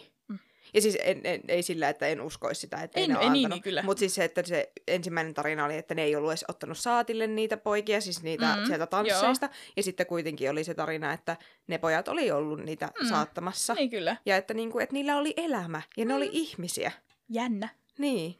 Ja tähänkin, että, että haudankaivaja on ammatti. Se, Niin. Niin. Sitä tarvitaan. Kyllä. Ja jos ei sitä hän tekisi, niin sen tekisi joku muu. Mutta Niin. kun hän on haudankaivaja, Niin hän siitä- varmaan nauttii tappamisesta. Jep, ja siitä tehdään semmoinen niin kuin se vanha muori, joka asuu ö, tien päässä vähän, vähän Joo, syrjäisessä, noita. niin se on noita akka ja sitä Joo. pelätään. Ja niin kuin, Jep. vaikka hän, hän haluaa vaan asua itsekseen, niin haudankaivajasta täytyy tehdä jonkinnäköinen legenda. Niinpä. Ja lehdethän meni niin pitkälle, että ne pyysi poseeraamaan häntä lapiokädessä. No, Koska- Oh. No, hänen veneensä oli myös siellä Tulilahdessa. Sehän oli siis niin kuin, Mm. minkä kaikki tiesi. Ja todennäköisesti murhaaja oli tätä venettä käyttänyt, Mm. kun ne ve- pyörät oli upotettu. Mm. Koikkalainen itse kertoi, että hän itse käyttää aina veneensä tappina vain sammaltukkoa, mutta nyt murhien jälkeen reikään oli ilmestynyt puutappi. Jaha. Koska koikkalaisella oli ab- alibi ja kriminaalilaboratorio tutki sitten hänen vaatteet, eikä kotietsinnät tuottanut mitään tulosta, niin hänet sitten epäilyistä vapautettiin täysin 10. syyskuuta. Mm. Poliisi sanoi koikkalaiselle vielä, että älä anna niitä haastatteluja, että susta maalataan vaan niinku piruja seinille. Ja seuraavassa haastattelussa koikkalainen oli sanonut lehtimiehille näin. Minä en puhu mitään. Minulla on poliisin lupa. Kielsivät minua levittämästä ropakantaa. Ai että. Toi ropakanta on aivan ihana sana. Niinpä. Mutta siis ihan totta niin kuin että joo, s- se maine on jo mennyt. Mm. Mm. Mutta että älä nyt enää lyö vettä myllyä, että Niin. ala puhumaan niille lehtimiehille. Niin, että anna olla nyt. Poliisi myös kuulusteli näitä kolmea veljestä, joiden talosta tämä lapio oli viety. Pihan oli siis saunarakenteella, ja siis se oli ihan siinä pihapiirissä hyvin lähellä tätä päätaloa. Ja lapio oli ollut tällä työmaalla. Perheen ko- kotoa Tulilahteen oli linnuntientä vain puoli kilometriä, ja talossa asui siis leskirouva Lyytikäinen kolmen poikansa kanssa. Vanhin oli 30-vuotias Lauri Albin, ja sitten vuoden nuoremmat kaksoisveljet Martti Taavetti ja Reino Eemeli, joka tunnettiin lempinimeltä Riekko. Mm-hmm. Suvussa ei ollut mielensairautta eikä kaatumatautia. No niin, Ai, hyvä. että. Hyvä. Puuttuu epilepsia ja mielensairaudet. Masennus. Mm. Pojat olivat rippikoulun ja asevelvollisuuden suorittaneita, eikä heillä ollut rikosrekisteriä. No niin. Niin, hyö ei voinut olla ne. Mm-hmm. Nonni. Mm. Tämä, tämä tässä. Seuraava. Pojat olivat hyvää pataa Kauhasen Teuvon kanssa. Tulemme Kauhasen Teuvon kohta. Ja pientä humalaista röttelöintiä lukuun ottamatta, niin he olivat aivan kunnon kansalaisia kaikki. Justiin se juu. Tosiaan perheellä oli tämmöinen 10-vuotias nallekoira, mikä oli hyvin haukkuherkkä. Ja hän ei ollut tälle lapiovarkalle haukkunut. Nalle. Mm. Ai vai. Ja tämä sai epäilemään, että jospa tekijä onkin Nallen perheen jäsen.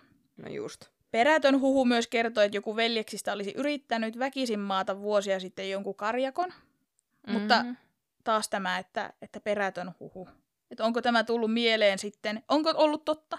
Mm-hmm. Vai että onko tämä tullut sitten, kun heitä epäillään, niin totta. Joku niistä on varmaan koittanut väkisin maata jonkun. Niin. Mm. En tiedä. Niinpä. Lyytikäisten oma soutuvene oli 27. heinäkuuta, eli silloin tyttöjen katoamisyönä, tai kuolema johtaneena yönä, myös Tulilahdessa, mutta ilman airoja. Eli sillä ei voinut soutaa. Niin. Mutta Martilla oli ilmeisesti koikkalaisen varastokaapin tai varastokopin avain aina välillä, eli hän olisi voinut lainata koikkalaisen venettä. Niin. Vanhin pojista Lauri kertoi kuulusteluissa kulkeneensa kohtalokkaana yönä kaksi kertaa edestakaisin Tulilahdelle johtavaa tietä. Hän kertoi olleensa Teuvon kotona, Teuvon äidin kanssa juttelemassa, ja Mhm. sitten hän oli myös nähnyt Olavin ja Eilan siellä näköalakukkulalla. Mm. Mutta nämä ei ole nähnyt Lauria. Niin. Vai oliko Lauri se mies, joka hiippaili Niin. siellä metsässä? Niin. Who knows? Ilta kymmenen tienoilla Lauri kertoi olleensa jo kotona. Ja sitten tota, seuraavana aamuna hän oli törmännyt kaikkiin veljeksiin ja ne on ollut siinä. Juonut aamukahvit ja lähtenyt heinäajoon. Mm. No poliisia eniten epäilytti tämä Lauri, koska hänen tämä nukkuma story ja kotiin paluajat oli vähän epäilyttäviä ja epäselviä. Joo. Miksi sä seilaat siellä ees takaisin ja juttelet sun kaveri äidin kanssa keskellä yötä ja Mm-hmm. Vähän tällaista. Mutta Lauri kielsi mitään tietämänsä tyttöjen kohtalosta. Ja myös näiden veljesten vaatteet ja koti tutkittiin ja siellä ei vaan ollut mitään. Ja onko oikeasti kriipannut siellä? Niin kuin nähnyt, että sinne on mennyt tyttöjä. Mm. Mutta sitten to, jotkut toiset pojat onkin kerennyt ensin, niin sitten kriippaa siellä. Niin, kattelu siellä Niin. puu, mitä ne tekee siellä. Niin. Ja, ja ei ole kehannut sanoa siitä, että no, olin vähän outo. Mm. Niinpä. Että olipas nättejä tyttöjä. Niin, Harmi, että nuo kerkesi ensin. niin. Tiedäpä näitä. Jossain kohtaa tutkintoja Tulilahden lerintäalueelta löydettiin jallulehti. Mm-hmm. Ja hetihän ihmiset paheksuivat ja puhuivat, että tämmöisten lehtien lukija on sen verta päästään nyrjähtänyt, että varmaan se tappaa myös ihmisen. Ai että. Niin, koska seksi ei kuulu mitenkään normaali ihmisen elämään. Ei, Lapsia tulee vaan haikaran perästä. kyllä. Lopulta selvisi, että lehti kuului Lyytikäisen veljeksille. Aha, miten se selvisi? Lukiko siellä, että lyytikäiset? Varmaan tila- tilannosta. Mutta heidän ystävänsä Teuvo oli lainannut lehteä. Jaha, niin. Mutta anteeksi nyt vaan, jos mä tilaan pornolehteä ja sä Minna lainaat sen, niin miksi sä meet Tuomiojärven rannalle lukee sitä? Et koska tää on siellä, Piti olla jotain kivaa rantalukemista. niin, niin kuin, se, on, se on siellä Tulilahdessa sitä lukenut ja sitten se on jättänyt sen sinne rannalle. Joo, jotain rentouttavaa lukemista sinne Ihan uskomatonta. rannalle ottaa mukaan. Eikö se kuulu aina semmoiseen rantapiknikkiin? No joo, mutta en mä tiedä, kuuluuko siihen jallulehti. Aa, niin se ei ole sama asia kuin, Kosmopolitan. niin, tai mikä se oli se silloin, kun me oltiin nuoria, missä oli... Suosikki. Suosikki, kyllä. Niin, en tiedä, jos Jallu on ollut 50-luvun suosikki. Mm? No, kuka oli tämä Teuvo? 23-vuotias kirvesmies Teuvo Uolevi Kauhanen. Niin häntä myös kuulusteltiin, ja ihan alussa mainitsin, että leskirouva Linnea Kauhanen, eli Teuvon Mhm. mm-hmm. äiti, oli kertonut tutkijoille, että hän näki, kun tytöt lähti Tulilahdesta. Aha. Mm-hmm. Ja mehän tiedämme, että tytöt ei ole lähtenyt Mm. mm. Tulilahdesta. Niin minkä takia äiti näin kirkkain silmin poliisille valehtelisi? Niinpä, Koska Tulilahdessa ei ollut muita tyttöjä, niinpä. niin sieltä ei ole kukaan muukaan voinut Mhm. mm-hmm. periaatteessa pyöräillä pois, että se Mm. olisi nähnyt eri ihmiset. Niin. No, Teuvon alibi surma illalle oli se, että hän oli kotona äitinsä kanssa. Mutta tätä nyt ei ihan uskottu, kun äiti puhuu mitä puhuu. Mm. No melkoinen käänne tuli siitä, kun Teuvon vaatteista löytyi verta. Mhm. No niin. Tutkittavana oli kaksi puvun takkia, kahdet housut, kaksi paitaa, kumisaappaat ja sukat. Teuvon takin vuoressa oli verta vahvoina kuivuneina pisaroina. Hihan suissa ja hihoissa ei ollut verta, mutta selässä, hartioissa, kainalossa ja kauluksessa oli verta. Okei. Random paikat. Myös vasemman povitaskun siinä suulla Mm. mm. oli verta ja se oli revennyt se tasku pohjasta. Mm-hmm. Ja myös paidoissa oli verensekaisia tahroja vatsan seudulla. Veriset vaatteet lähetettiin tutkittavaksi ja myös Teuvon oma verinäyte ja paljastuu, että paidassa oli Teuvon omaa verta. Mm.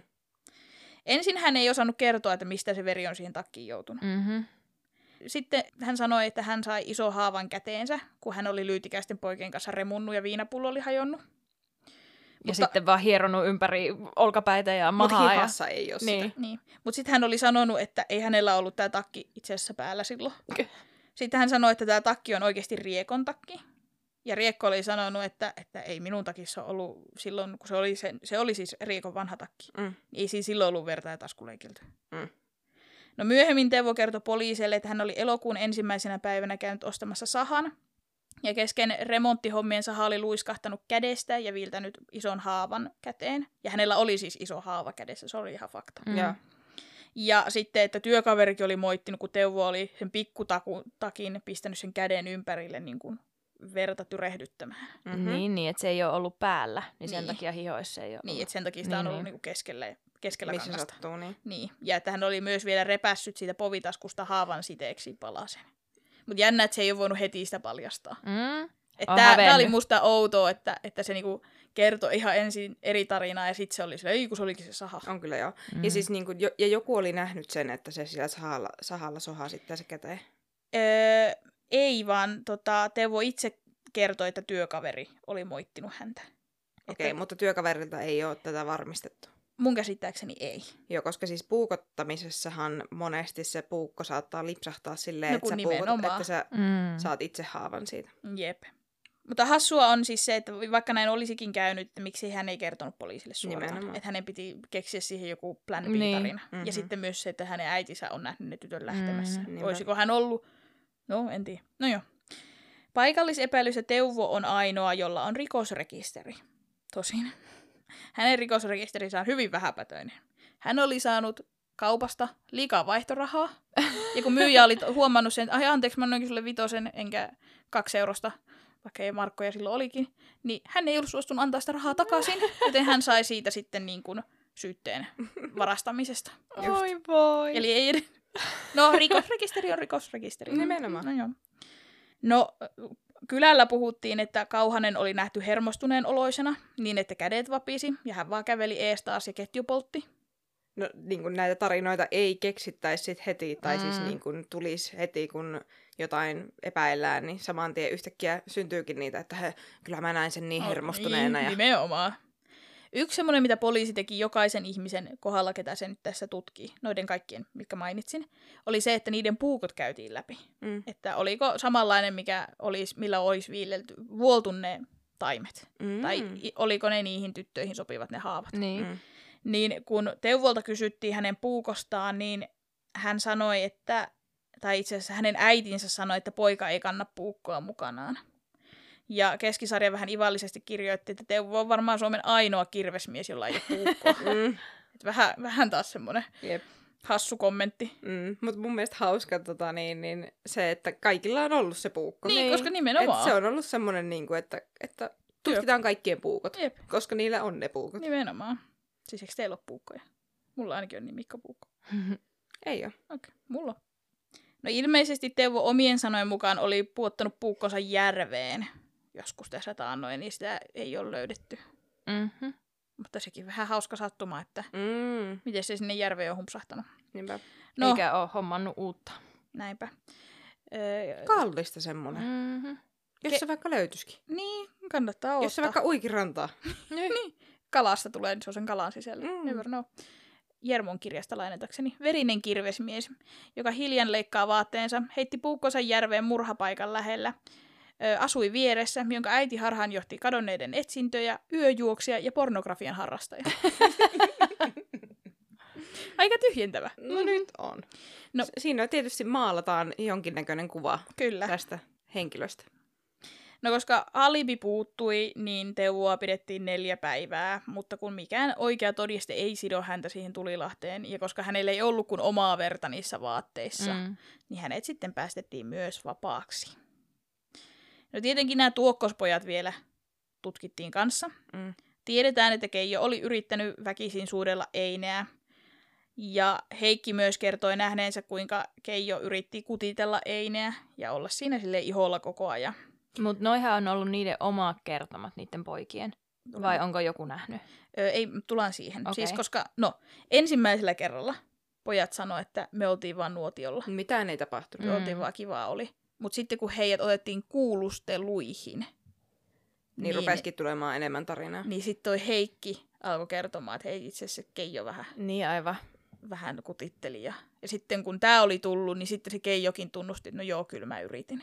Mm-hmm. Et siinäkin on ollut semmoista pientä peittelyä. Okei, ymmärrän kyllä, että, Nimenomaan. että kun sä jotain väkisin koetat pussata ja sitten se löytyy seuraavana hetkessä kuolleena, niin ei halua olla se, joka kertoo. Mm. Mut niin, että, että edellisenä iltana on yrittänyt saada siltä. niin. Mm.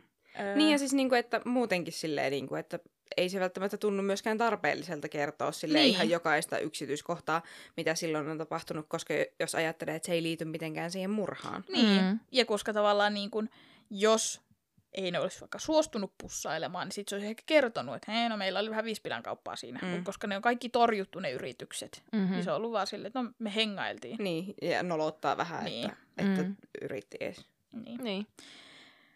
Mutta siis paljon oli poikien toimesta siis yritetty, tai siis Keijon toimesta yritetty, ja ei ne oli torjunut kaikki Mm. iskut, mitä oli tullut vastaan.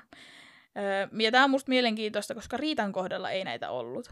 Eli Eine oli se, ketä Mm. oltiin lirkuteltu, Mm. ja Eine on se, joka on alastomana kuristettu hautaan. Tämä on mun mielestä mielenkiintoinen yksityiskohta, mutta niin.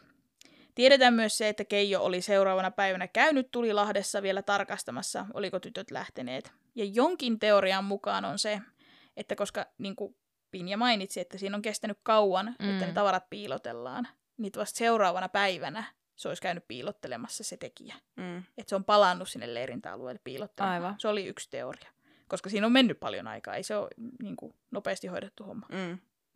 No Keijon äiti ja isä todistavat, että poika tuli keskiyöllä kotiin, ja äiti muisti vielä, kuinka poika otti kaapissa maitoa ja leipää, ja äiti oli herännyt varhain vielä aamulypsylle, ja olisi huomannut, jos poika ei olisi kotona. Niin ja siis, niinku, että jos ne sanoo, että ne oli tosi pitkään siellä Mm. niin kuin nuotiolla, Niin. niin jos on tullut puolen yön aikaan kotiin, niin eihän se ole kyllä kerennyt niin kuin, niin. tekemään yhtään mitään siellä. Heikki Pelkosen äiti oli liikuntarajoitteinen ja siis varmasti kotona. Hän muisti pojan kotiin paluun kaappikellon lyönneistä, ja kummallakaan pojalla ei ollut rikostaustaa tai terve- terveydellisiä ongelmia. Oi Mm. voi. Sen olkapää oli sijoiltaan, sen täytyy olla murhaaja. Mutta ei ollut. Mm. Öö, no, joku meni puhumaan, että Pelkosen Heikin isoisä oli mahdollisesti ollut tekijänä Onni Happosen tapauksessa. Se oli tämmöinen heidän vedellä tapahtunut muilutus, mm-hmm. missä Mhm. tämä poliitikko tapettiin. Kyllä. Mutta tämä oli väärää tietoa ja siinähän oli vielä se, että murhataipumus periytyy ja varmaan se No Heikki niin. on sitten tappanut vaan siksi, kun sen Niin. isoisä oli muiluttamassa. Mutta ei ollut. Ei ollut Heikin perhe siellä happosta kyydittämässä. Että tässä nyt oli mennyt pelkoset sekaisin Mm. ilmeisesti tällä huhupuheen Niin. kertojalla. No, laboratoria ei löytänyt poikien vaatteista mitään rikoksen viittaavaa, joten heidät vapautettiin. Poliisi kuitenkin nosti esiin, että on epäilyttävää, miksi pojat kirjoittivat tekaistut nimet tuokkosiin. No se ei mun mielestä ole yhtään epäilyttävää, koska mielestä. ne tytötkin käytti vääriä nimiä. Niin. Mm. Että jos ne on ollut ne tytöt silleen, että no ei me haluta kertoa nimiä. Niin. Niin sitten että se, että ne on silleen, no ei mekään kerrota Niin. sitä, niin mun mielestä makes Niin. niin. Perfect sense. Jep.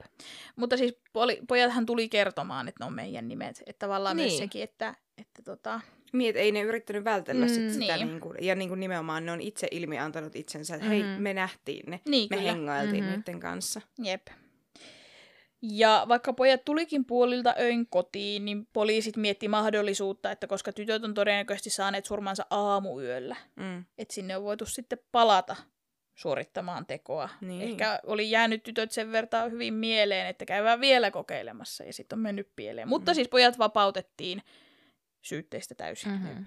Ja siis äh, on kyllä tosi iljettävää, että se on yrittänyt niin kovasti. Mm. Mutta sitten on myös niin kuin se, että se jää mieleen vaan, koska se ei ole, ei ne ei ole lämmennyt sille. Niin kyllä. Niin, että, että se ei olisi sitten niin, niin kuin ihmeellistä, jos se olisi lämmennyt Niin kyllä.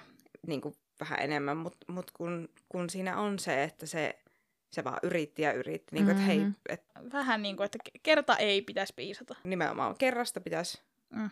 ymmärtää. Tai niin kuin, ei on ei. Ei on ei. Mm. Ja oma spekulaationi tähän väliin, että vaikka näistä, näistä henkilöistä ei murhaajaa löydetty, nämä kaikki vapautettiin syytteistä, Mm. niin itse kyllä kallistun siihen suuntaan, että tekijä on heinäveteläinen.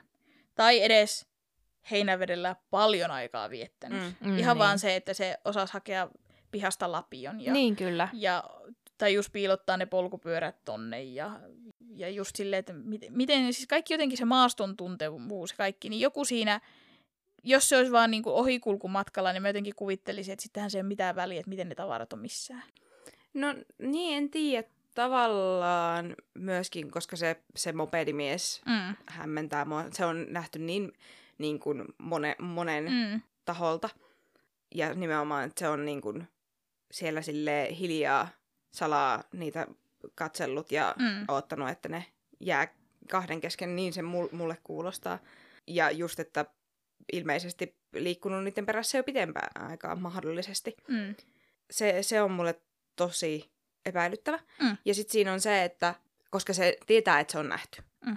siellä. Se, on, se näkee jo nimenomaan, että sillä oli kohdannut katseet sen naisen kanssa ja kaikkea, niin, niin että minkä takia se ei peittäisi kaikkia jälkiään. Ja se, silloin voinut käydä tuuri, että ne on mennyt sinne kaikista syvimpään mm, kohtaan. niin, että kyllä. se on vaan nähnyt veneen siinä ja se sattuu olemaan aika lähellä siinä rantaa tai siinä niin kuin Lahdessa se mm. Ö, syvin kohta. Mm. Niin e, silloin on käynyt vaan tuuri, kun se on heittänyt ne pyörät sinne ja se on pistänyt niitä tavaroita sinne ympäriinsä nimenomaan sen takia, että ne ei olisi kaikki yhdessä paikassa, että ne ei löytyisi niin nopeasti. Niin, että sitä ei epäiltäisi myöskään sitä. Kyllä. Mutta oliko se niin, että sitä mopedimiestä ei tiedetä, kuka se oli? Öö, joo ja ei. Okei. Okay. Mennään siihen. Mm-hmm. No Keijo kertoo näissä kuulusteluissaan vielä, kuinka hänkin, hän näki Tulilahden risteyksessä tota, tuntemattoman mopedimiehen pysähtyneenä.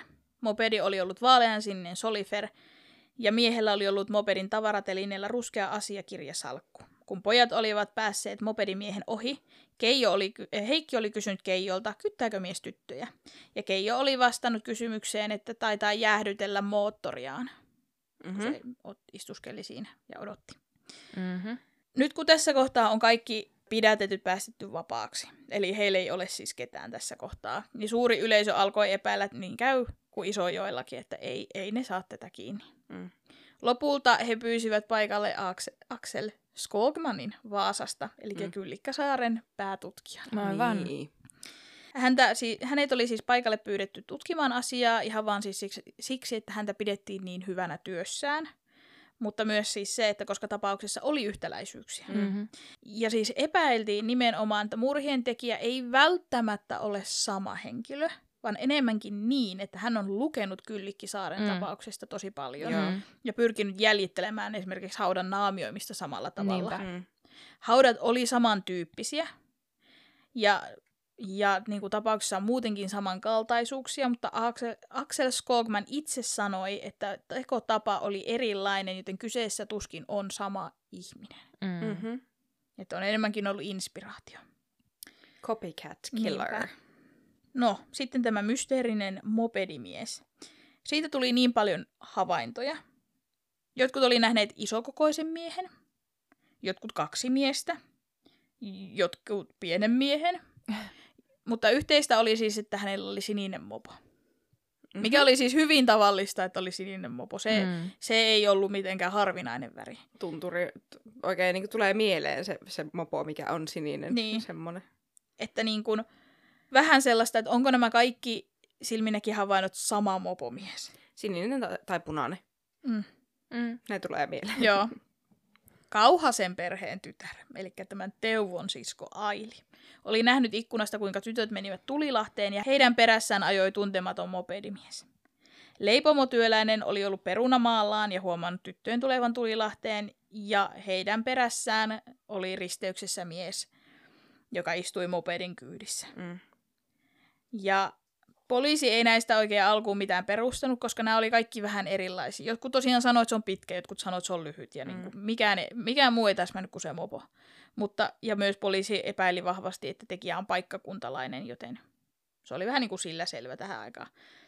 Mutta sitten syyskuussa, kun heillä ei enää ollut ketään, ketä syyttää tästä, niin he päättivät radiossa jakaa nämä tuntomerkit.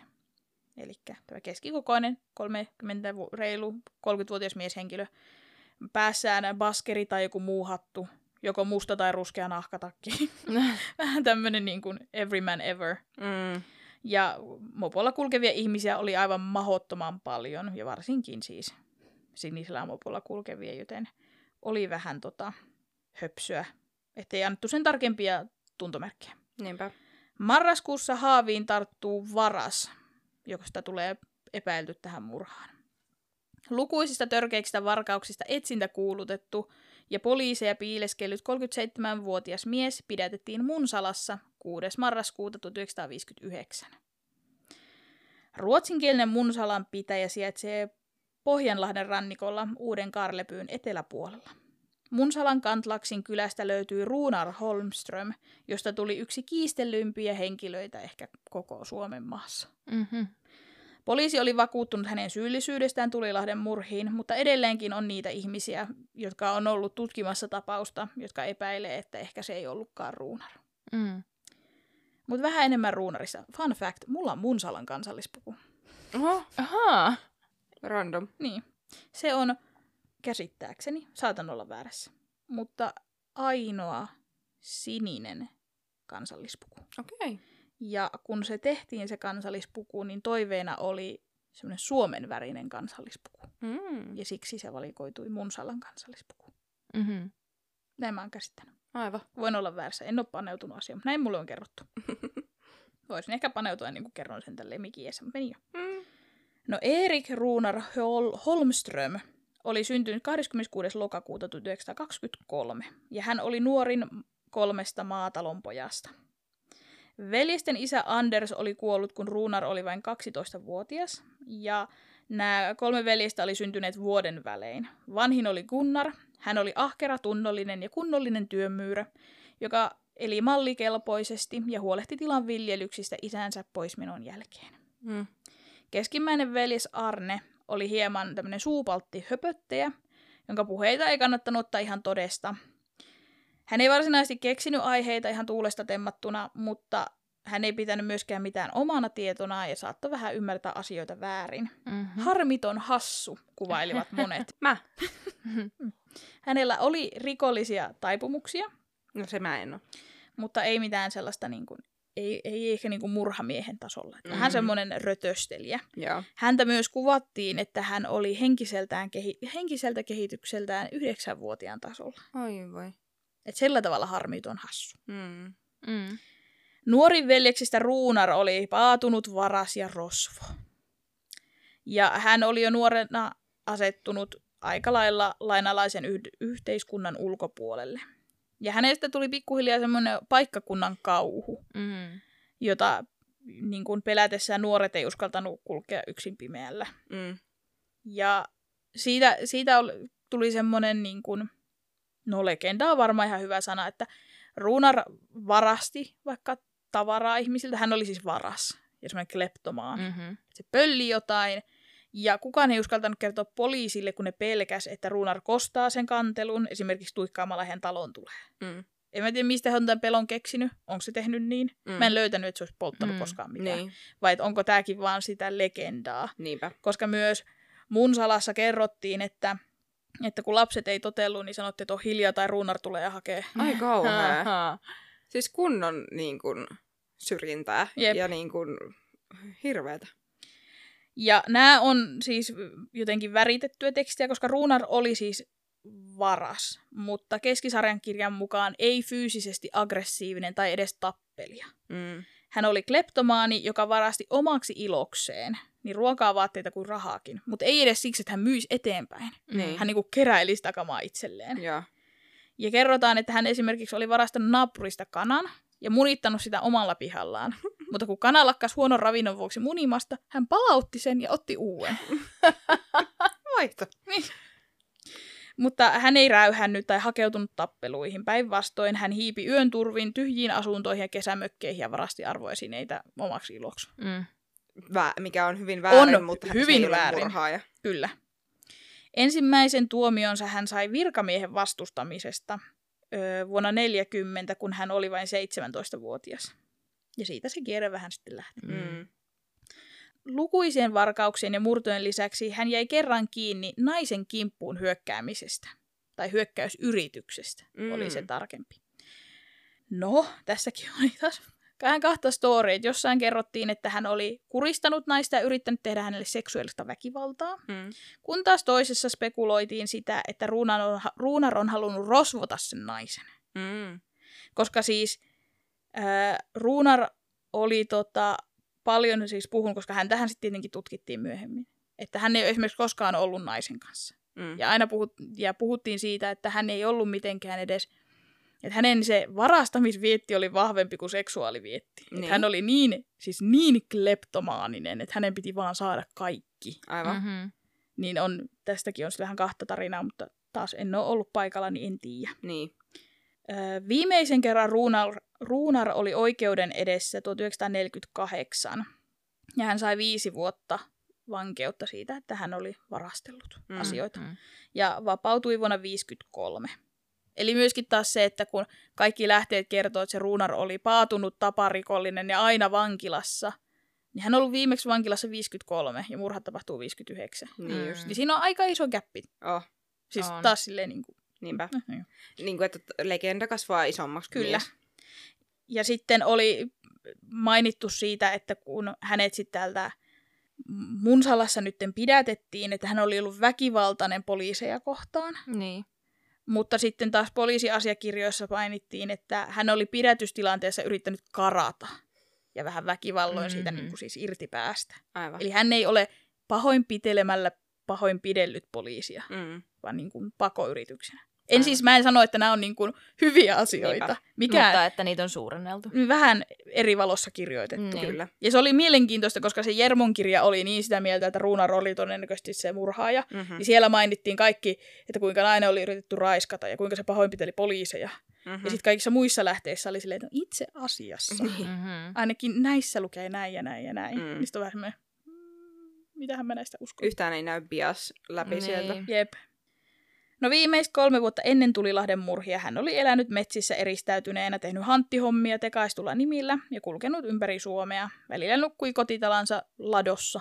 Mm-hmm. Et hän oli kyllä siis aivan umpierakko. Niin. Et siinä mielessä se mätsäsi siihen profiiliin, että hän oli plus 30 erakoitunut outo mies. Mm-hmm. Mm-hmm. Ja marraskuun kuudentena päivänä 1959 Ruunar pidätettiin siis koti, kotoaan Munsalasta. Yleisen käsityksen mukaan hänet pidätettiin, koska häntä epäiltiin siis syylliseksi useisiin. Näkyy ollut einen kotiin ostettu. No niin, justiinsa juu. Ruunar ei muistanut, mistä oli puukkonsa hankkinut. Tai mistä se oli tarttunut hänen vaatteisiinsa. Mm-hmm. Puukon jälkiä verrattiin Tulilahden vuo niihin taimen jälkiin, ja se osittain oli samanlainen. Osittain, koska kaikki puukot on niin kauhean erilaisia. Kyllä, kahdeksan millimetrin pituinen kohta täsmäsi Niistä kaikista. siitä puukosta. Niin kahdeksan millimetrin pätkä siitä puukkoa mätsäsi yhteen johonkin taimen Just jo. jälkeen. Siinä on kyllä yritetty oikein. Mutta siis ei pystytty vaan. sanomaan, että onko sama vai ei. Niin, Mutta siis samankaltainen. koska, No joo. niin, koska ne puukot on niin kauhean erilaisia. Siis eri asia on, jos niissä on joku niinku hammastus tai jotain, Mm. niinku siis semmoista, Niin, mutta morapuukko. niin nimenomaan, niin onpa kauhean erilaisia. Niillä ei, se ei ole niinku hampaajäljet tai sormenjäljet tai Mm. luoti. Niin. Niin, niinpä. No, tätä Arneveliä kuulusteltiin, ja hän kertoi, kuinka hän oli tavannut Ruunarin elokuun alussa Savonlinnassa ja myöhemmin Puumalassa, mutta kielsi olleensa Ruunarin kanssa heinävedellä. Arne kertoi myös, että Ruunarilla oli sininen mopo, ja he joskus ajelivat sillä yhdessäkin. Ja Ruunar oli uhkaavasti sanonut veljelleen, että muistakin, että et kerro, et- että minä, muistakin, että minä en tule tunnustamaan Tulilahden juttua, jos sinulta kysytään. Ruunar, Koska siltä kysyttäisiin, että hei, tunnustaisiko se sun veli tämän Mm. Tulilahden jutun? jep. Okei, se on ehkä tapa, millä ollaan puhuttu, Niin, tai kyllä. niinku sananparsi, mm. mutta Mutta mä en jotenkin hölmöltä. usko vähän, en uskoisi tähän veljen selityksiin ihan satalasissa, mutta joo. Mm. Ruunar itse sanoi, että hän ei ole kesän aikana käynyt Itä-Suomessa. No, eräs helsinkiläispariskunta oli ollut Tulilahdella yötä 29-30. heinäkuuta. Eli siis niin kun, Eine ja Riitta tapettiin niin maanantai-tiistai-yönä. Mm-hmm. Nämä on ollut keskiviikko-torstai-yönä heinävedellä. Aivan. Ja nainen oli nukkunut huonosti ja herännyt yöllä ääneen, jotka kantautui teltan ulkopuolelta. Ja siellä kaksi miestä oli keskustellut siihen malliin, kun he olisi niinku, vähän niinku pahaa tekemässä. Että ne ei halua herättää niitä telttailijoita. Ja ne oli huomannut, että siinä teltan eessä on myös miesten polkupyörä, niin ne niinku pelkäsi, että, että jos ne jää kiinni, Mhm. koska miehet on pelottavampia kuin naiset. Mm. Mm. Just. Mutta että se antoi niinku sellaisen kuvan, että ehkä ne, että murhaajat on tullut pari yötä myöhemmin takaisin jatkamaan niitä piilotuksia. Mm. Mutta ilmeisesti tämä nainen oli höpötellyt paljon muutakin. Hän sanoi nähneensä Einen ja Riitan. Mm. Mm-hmm. Ja sitten niin kuin, kaikkea muutakin tällaista. Niin poliisi ei nyt ihan kaikkea uskonut. Okay. Ei välttämättä usko ollenkaan tätä. Tätä kutsuttiin myös tänne helsinkiläisnaisen uneksi tätä Okei. tapahtumaa, että mikä tässä on totta ja mikä ei. Mutta jos tämä yöllinen keskustelu onkin totta, niin olisiko se voi olla Ruunar ja Aarne yhdessä siellä Tulilahdella? Mm. Mutta minä kyseenalaistan, että miksi kaksi ruotsinkielistä ihmistä olisi puhunut keskenään suomea Niinpä. heinävedellä keskellä Mhm. yötä. Mä tiedän, ne ehkä molemmat osaa suomea, Mhm. mutta miksi ne olisi keskenään puhunut sitä, Ei ne olisi. kun ne on ruotsinkielisiä? Mm. Mm. Et vähän semmoinen taas semmoinen. Vähän niin kuin siis se, me oltiin tuolla Porvossa Mm. siellä. Ja istuttiin siinä jätskillä ja Mm. siinä oli semmoinen suomenruotsalainen perhe. Ja ne käytti niinku suomea ja ruotsia sekaisin, mutta selvästi niinku en, ennemmin puhuvat niinku ruotsia. ruotsia Joo. keskenään. Niin, niin tota, se, ja siis koska asutaan Keski-Suomessa, niin harvemmin kuulee hirveästi Mm. mm. niin kuin ruotsin tai suomenruotsalaisia. Jep. Mm. Niin se oli mun mielestä, se jäi mieleen. Ja mm. niin Mm. kuin silleen, että just, että, että vaikka ne kävi osan keskustelusta, tai niin kuin, että just, että saattavat lukea suomeksi, No ja kun sitten jatkoivat sanoa, joo. keskustelua ruotsiksi. Että Niin mäkin- minkä takia ne olisi käynyt? Niin. Mutta joo, mäkin pistin niin huomioin sen, että ne esimerkiksi, kun ne luki jotain elokuvaa aikaa Joo. vai mitä ne kävi läpi, Joo. niin ne, ne keskusteli suomeksi. Niin kun, Tai että siis se sanoi, su- että, että 16.30, ja sitten se sanoi, jatko ruotsiksi, ja sitten se taas sanoi kellonajan, ja sitten se jatko ruotsiksi. Että niin kuin, et selkeästi luki suomeksi, Mm. että eivät käännä siinä Mm. samalla. Niin tavallaan miksi kaksi ruotsalaista veljestä, tai niin suomen ruotsalaista, mutta ruotsinkielistä, keskustelisi suomeksi. Niin. Mm-hmm. Mutta joo. Oikeudenkäyntiin saatiin luotettavan tuntuisia todistajia, jotka varmoina asiastaan näkivät ruunarin heinävedellä sekä 5. että 7. elokuuta. Aha. Eli siis niinku seuraavalla viikolla niistä murhista. Mm. Niin. Mutta myös oli ihmisiä, jotka ilmoittautuivat nähneensä sinisellä mopedilla miehen seuranneen Eineen Riittaa. Ruunar vietiin helmikuun alussa 1960 tällaiselle tunnistamiskierrokselle Heinävedelle. Eli toisin sanoen hänet ajettiin sinne ja ajettiin pihaan. Kysyttiin maataloisännältä, että onko se tämä. Ja sitten takaisin auton kyytiä seuraavaa pihaa. Ja Ootko Mm. nähnyt? niin. Ja jotkut oli silleen, että no joo, että on se varmaan tuo. Niin. Mutta jotkut oli sitten silleen, että, että kyllä se oli pidempi. Ruunar oli joku 100, reilusta 60 senttinen. Hän oli lyhyt mies. Joo. Ja kun jotkut oli silleen, että se oli iso mies. Mm. Vaikka se istui mopon kyyssä, niin se oli iso mies. Mm. Tai jotkut oli silleen, että no oliko se nyt noin ruskettunut. Mm. Että, vai oliko se ru- vielä ruskettuneempi. Tai niinku mm. Mm. tällaisia he, he empi. Mm. Niin ja siis niinku, se- ton takia tehdään niitä niinku line-appeja, että laitetaan ihmiset niinku, et Niinpä. saman, ö, vähän saman habituksellisia ihmisiä laitetaan riviin. Ja sitten kysytään, että kuka se näistä oli. Jep. Että tulee se niinku, puolueeton Näkö. mielipide, Mm. ja, tai siis se niinku, nimenomaan se, että se näköhavainto Mm. siitä, että niinku, kuka se voisi olla. Niinpä. Eikä niinku silleen, oliko se tää sun mielestä? Mistä se ei vaikka. Mm. No, automatkalla Heinävedeltä Vaasaan Ruunar siis matkusti neljän tutkijan kanssa autossa. Mm-hmm. Ne oli Mhm. kaikki näitä poliisitutkijoita. Yksi niistä oli esimerkiksi tämä Skogman. Mm-hmm. Ja kuulemma.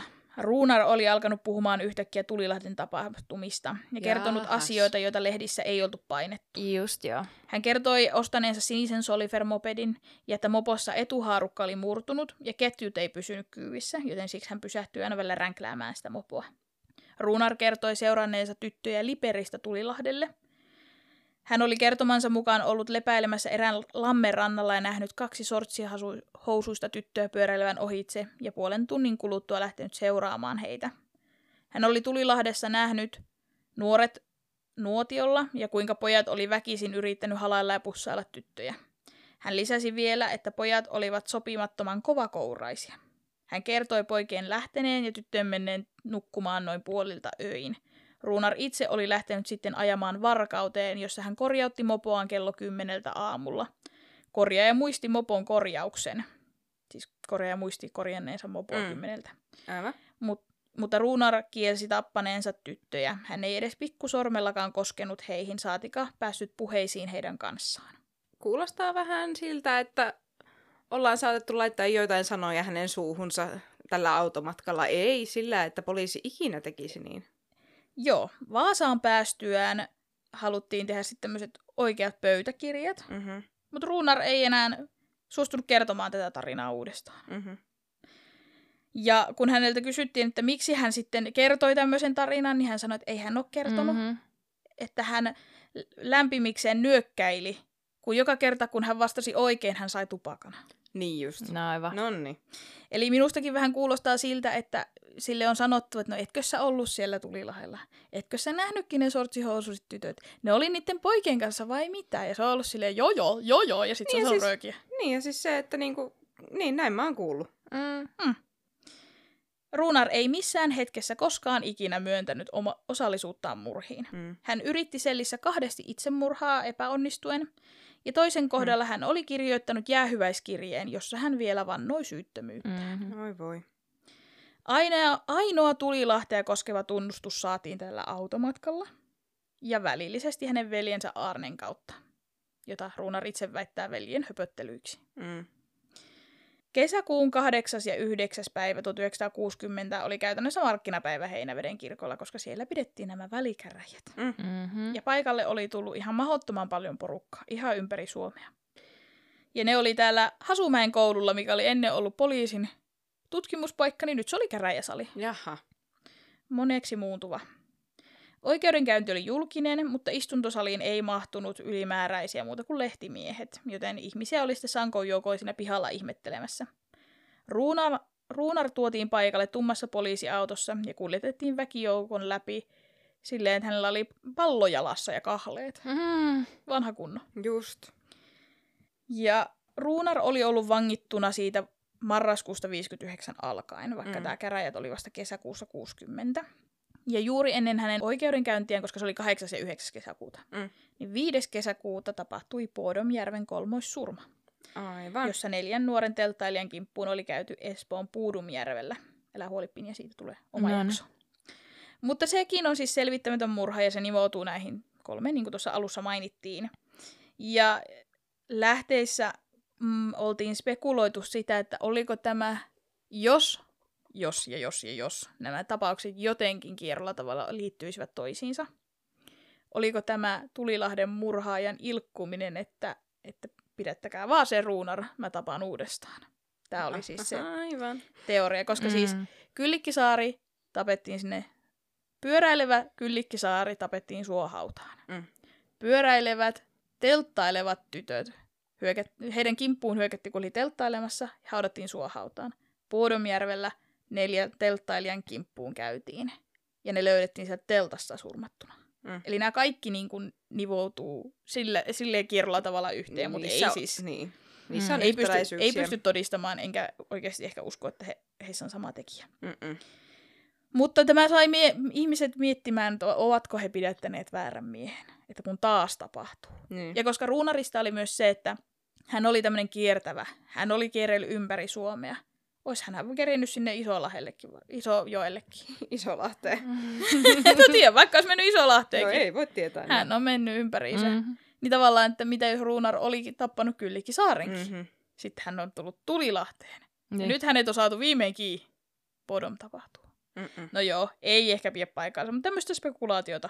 Kaikkea sitä voi sanoa. Kaikkea kuullaan joo. Mm. Mutta joo, syytettä lukiessa Ruunar seisoi täysin ilmeettömänä oikeudessa. Vain Arneveljen todistuksen kohdalla hänen ilmeensä muuttui ja hän näytti oikeasti vihaselta. Mm. Syyttäjällä oli 31 todistajaa, josta osa kertoi nähneensä Ruunarin ja osa oli vähän silleen, että no en mä nyt ole ihan varma. Että tämä onkin paljon lyhempi kuin mä muistin. Mhm. On otettu hyviä todistajia. Mm. Jep. Kun Ruunarilta kysyttiin murhista, hän sanoi, että en ole tappanut, enkä ole omistanut sellaista mopedia ja en ole käynyt Tulilahdella. Mm. Syytetyn puolustusasianajaja keskittyi erinäisiin yksityiskohtiin. Hän piti inhimillisesti mahdottoman, että yksi mies olisi ehtinyt yön kuluessa tehdä Tulilahden murhat, kätkeä huolellisesti polkupyörät ja tavarat ja vielä seuraavana aamuna kerätä sinne varkauteen. Niin. Että jos se Niin. nyt olisikin niin, että se Runar olisi ollut siellä tuijottelemassa niitä tyttöjä. Mm. Että hän olisi siinä ajassa kerennyt. Runar ei ollut edes armeijaa käynyt, niin miten se osaisi tehdä semmoisen suohaudan? En mä tiedä. Kai se tarvii lapiotaitoja se. Mhm, Selvästi. En tiedä. Pitää harjoitella ensin Mhm. hirveästi. Niin. Puolustus myös puhui, että Ruunarin edelliset varkaudet eivät liity mitenkään tähän tapaukseen, koska siitähän puhuttiin, että hän oli taparikollinen. Varmaan Mm. hän on tehnyt tämänkin. Että kun hänet oli viimeksi tuomittu vuonna 48, eli 10 vuotta sitten. Mm. Hän oli eristäytynyt, ehkä vähän outo, mutta hän teki vaan murtoja. Mm-hmm. Ja teki suurimman osan niistä rötöksistä vähän niin kuin pakon edessä, koska hänellä ei ollut työtä eikä kotia, niin hän tarvi ruokaa. Niin. Ja hän kävi pölliin ruokaa ja vaatteita. Mhm. No rikos se on sekin, mutta siis niin kuin ei murha. Niin. Se, että hänellä oli naisten alusvaatteita hallussaan, niin ei pitäisi liittyä tähän tapaukseen mitenkään, koska ne eivät olleet Eiden ja Riitan alusvaatteita. Niin.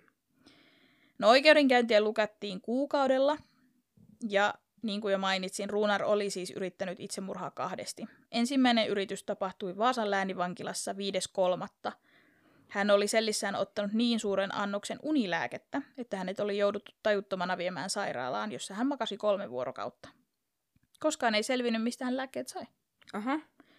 Toisen kerran Ruunar koetti ottaa itseltään hengen 9.5. Helsingin läänivankilassa, jonne hänet oli tuotu rikos, keskusrikospoliisin kuulusteltavaksi. Hän oli saanut kotoaan paketin, joka, si- jonka lähettäjäksi oli merkitty hänen isoveljensä Gunnar. Paketissa oli ruotsinkielinen raamattu, jonka etukanteen oli kaiverrettu kolo ja siinä oli kodeiinifosfaatti-nimistä myrkkyä. Aha. Aikeet paljastui kuitenkin ennen kuin Ruunar ehti nauttia kuolettavan myrkkyannoksen. Niin just. Ennen toista oikeudenkäyntiä, ensimmäinen heinäkuuta, Leppävirran pitäjä Niinimäen kylästä löydettiin maa, niin kuin siis metsästä ha- vaan niin kuin hajallaan olevia Einen ja Riitan tavaroita. Aha. Okei. Okay. Löytö sisälsi vaaleansinisen puseron, kahdet sortsit, kahdet rintaliivit ja kaksi lastunauhasta kudottua hellehattua. Mm-hmm. Löytöpaikka oli mat- matkalla varkauteen päin, eli se sopisi jo siihen ruunarin reitille. Mutta puolustus sanoi, että vaatteet ja varsinkin nämä hellehatut oli liian hyväkuntoisia siihen nähden, että he olisivat vuoden olleet taivasalla metsässä. No kun mä ajattelin, että onko joku käynyt viemässä ihan vaan, että yrittää saada sen vaikuttamaan syylliseltä. Mm. Mutta tutkijoiden mukaan se on mahdollista, että, että semmoinen olkihattu selviää talven pihalla ilman, että sille käy mitään. Niin. Toki. Tutkijoiden. Mm. Tyttöjen tavaroista ovat edelleen, siis tälläkin hetkellä, kateissa Einen rannekello, Riitan alista merkkinen musta laatikkokamera sekä tämä pohja, teltan pohjakappale Ja rahat. ja rahat. Ja mä jäin miettimään, miten eeppistä, jos joskus 50 vuoden päästä joku löytää jostain iso isän vanhasta kaapista valokuvia. Mm. Mm. Hyi. Koska siis sehän on ottanut sen kameran mukaan. Niin. Mutta siis noin kaikki kuulostaa siis siltä, niin kuin noin ne arvokkaimmat. Niin on. Eli ne vois myyä. Niin. Eli semmonen, joka on tarvinnut rahaa, Niin. Jep. niin on ryöstänyt ne. Niinpä. Villiä. Oikeudenkäyntiä jatkettiin heinäkuun kuudes päivä, ja puheenjohtaja aloitti su- suoraan kysymällä Ruunarilta. Teitkö sinä sen? Ruunar kielsi kaiken. Tällä kertaa monet todistajat tunsikin jo vähän paremmin, että kyllä se olikin tuo Ruunar. Jaa, Mm, just. ne on kato saanut kuukauden miettiä, että oliko se, niin olihan mm-hmm. se sittenkin. Ruunarin sellikaveri kertoi, että Ruunar oli unissaan puhunut asioita, että hänellä on raskas taakka ja hän ei saa no sitä niin. koskaan anteeksi. Ja sitten hän oli vielä sanonut, että älä kyti se, anna kuitenkin. Siis silmät pyörii niin vahvasti päässä. Mm. Koska Ruunar oli sujuvaa suomea puhunut unissaan Mhm. mm-hmm. ruotsinkielisenä ihmisenä. Niin ja siis vaikka olisi puhunutkin, niin silti niinku tommosia asioita, niin vähän liian on the nose. Vähän. Vähän liian selvää unissa puhumista. Uh-huh. No, unissa puhujatkin voi puhua selvästi. Joo, kyllä Fia puhuu. Mitä ne en ole koskaan tunnustanut. Tuo. Joo. En no, kerro. Niin totta, enhän minä tiedä, mitä mä oon puhunut. no joo. Kolmas oikeuden istunto käytiin sitten syyskuussa. Ja siellä aprikoitiin jo, että millainen tuomio langetetaan. Yhä useammat olivat ajan mittaan kallistaneet päätään siihen suuntaan, että ehkä Ruunar ei ollutkaan se syyllinen. Ja ounasteltiin sitä, että syyttäjällä on varmaan jotain uutta todistusaineistoa, koska tota, pakkohan olla jotain uutta tietoa, Mm. kun ei näillä ei voi ketään tuomita. Mm.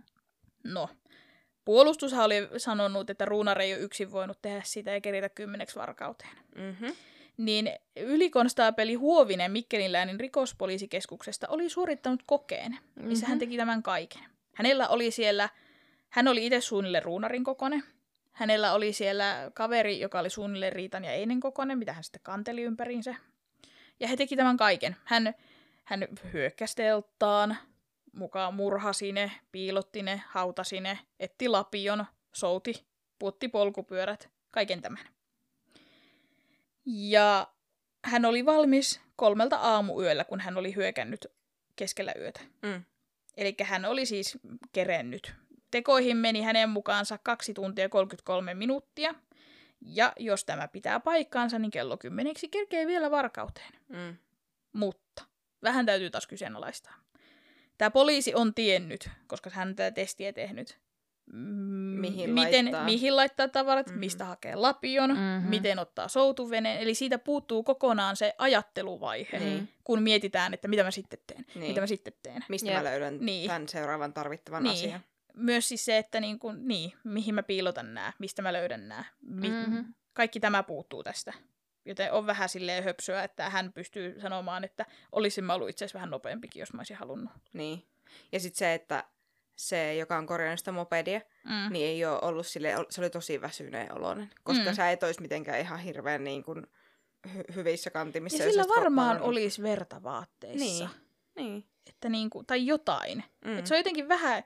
Ja mä en edes tiedä, että sanooko se mopedia korjannut mies, että se oli varmasti ruunar. Se vaan muisti korjanneensa sinistä mopedia kymmentä Niin. varkaudessa. Niinpä. Tavallaan Niin. niinku, taas siis se, että okei voi olla, että mä en vaan löytänyt sitä faktaa, että Niin. näin on, että se on tunnistanut ruunariksi. Mm. Mutta vähän, kaikki on vähän semmoista...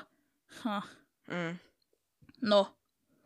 Tässä kolmannessa oikeuden istunnossa Ruunar oli selkeästi jo vähän pahoinvoivan näköinen. Hän oli väsynyt ja kalpea, eikä jaksanut enää niin kuin, esimerkiksi katsoa koko sitä oikeudenkäyntiä, vaan istui niin kuin kädet kasvoissa.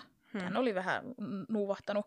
Ja hänelle, hänet määrättiin mielentilatutkimukseen vielä. Siinä vaiheessa, kun hän on virunut jo vankilassa ja tosi väsynyt. Mm. Ja hänet oli jo siis kahdesti aiemmin tutkittu vuonna 1946 ja 1949 Pitkäniemen mielisairaalassa ja molemmissa hänet oli todettu normaaliälyiseksi. Niinpä.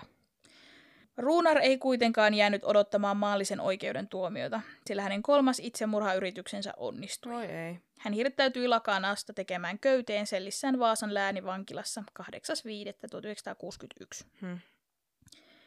Hänen viimeinen kirje puolustusasianajajalleen sisälsi lainauksen, minkä hän oli ottanut Kokkolan poliisiputkan seinästä. Ihmisen, ihminen, sinun on parempi laiskotella rauhassa haudassa kuin mädäntyä kolkossa kuritushuoneessa. Voi Mhm. voi. Onpa morbid. Näinpä. Ennen kuolemansa Ruunar oli ollut 17 vuorokautta tutkittavana sairaalassa, että hän oli sen kerinnyt tehdä. Ja lääkärilausunnossaan ylilääkäri Suominen totesi Ruunarin olevan normaaliälyinen ja kaikesta päätellen Tulilahden tapauksen aikoina hän on ollut täydessä ymmärryksessä ja vastuussa teoistaan. Kuitenkin lääkintohallituksen asiantuntijat olivat eri mieltä ja sanoivat, että Ruunar oli sielullisesti sairas ja täyttä ymmärrystä vailla. Just. Niin. Joten kumpi tässä nyt sitten on ja kumpi ei. No, aika selkeä, että, että kumpi ei. Mm. Oikeus kokoontui Tulilahden kaksoismurhan selvittelyn vuoksi neljännen ja viimeisen kerran 50.1961. Mitään ei ollut tehtävissä, koska Ruunarhan oli jo kuollut. Mm. Tapausta seuranneet olivat pettyneitä, ja siitä jäi vähän semmoinen paha maku suuhun, että tämä keissi jää nyt ikuisesti kesken. Tai siihen ei saanut vaan siis selvyyttä, että kuka oli syyllinen. Niin, koska sitä ei voi jatkaa, kun yksi sy- niin kun epäilty kuolee. Mhm. Se, se vaan päättyy koko keissi siihen yhtäkkiä maagisesti. Mm. Poliisiviranomaiset ovat vakuuttuneita Ruunarin syyllisyydestä. Olihan se Ruunarin kertomus autossa, kaikki silminnäkijähavainnot ja hänen veljensä tunnustus. Mm-hmm. Joista mikään ei ole niin kun varteen otettava oikeasti. Mm. Ja kyllähän se nyt jotain kertoo, että Ruunara tappoi itsensä mieluummin, kun otti tuomion vastaan. No koska just. sitä pidettiin pahoin siellä. Niin. Ja, Mhm. Niinpä. oi voi. Minunkaan mielestä ei. Mä en, olen ehkä vanhoillinen, mutta jotenkin se, että sä et kuollessasikaan tunnusta, Mm. kertoo mun mielestä jotain. Kuitenkin mm. ihmiset on varmasti edelleenkin, mutta vielä tuohon aikaan ollaan oltu vielä niin jotenkin herran pelkosia. Mm. Niinpä. Että et sä pääset taivaaseen, jos sä valehtelet Niin. ajatuksella. Mm-hmm. Jotenkin se, että se on viimeiseen asti ollut sille, että se en ollut minä. Niin jotenkin, et se sitten ollut sinä. Mä en väitä, että hän, ei olisi ollut, että hän olisi ollut hyvä tyyppi, tai ettei hän olisi voinut laittaa vankilaan muista syistä. Mm. Mutta mä en usko, että hän tappoi näitä tyttöjä Tulilahdella. Mm. Ei, ei kuulosta mun mielestä siltä. Niinpä. Mm, on myös sanottu, että Ruunarin itsemurha tuli viranomaisille kriittisessä tilanteessa kuin lahjana taivaasta, sillä he eivät mitenkään ponnistelleet estääkseen tätä tekoa. Niin. Mm. Ja heillä ei ollut enempää ehkä todisteita. Niin. Niin he ei välttämättä olisi voinut syyttää häntä näistä murhista Niin, oikeesti. oikeasti. Niin. niin sitten tavallaan nyt että on taputeltu, että se... Se, se, se, se oli. Jep. Ei pystynyt kantamaan sellaista taakkaa hartioillaan, niin piti päivänsä päättää Näinpä. itse. Mm-hmm. Komissaario Axel Skogman, jota jotkut ovat nimittäneet jopa ruunarin keksijäksi, ei kanna omatuntoa tästä tapauksesta, ja keväällä 75 sanoi asiasta näin. Ellei mitään uutta ihmeellistä ilmene, kuolen siinä uskossa, että Ruunar oli syyllinen. Olen hyvin hyvin pahoillani siitä, että en saanut tilaisuutta näyttää sitä toteen vakuuttune- vaikut- vakuuttavasti.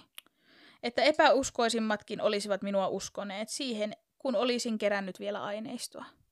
Ja minä sanon, että no olisit vittu kerännyt. Niin, nimenomaan. Että jos sitä aineistoa on, niin kai se voi kerätä ilman tunnustustakin. Niinpä. Jep. Ja jos sä oot yrittänyt saada sitä tunnustamaan sillä, että sä annat sille tupakkaa. Niin.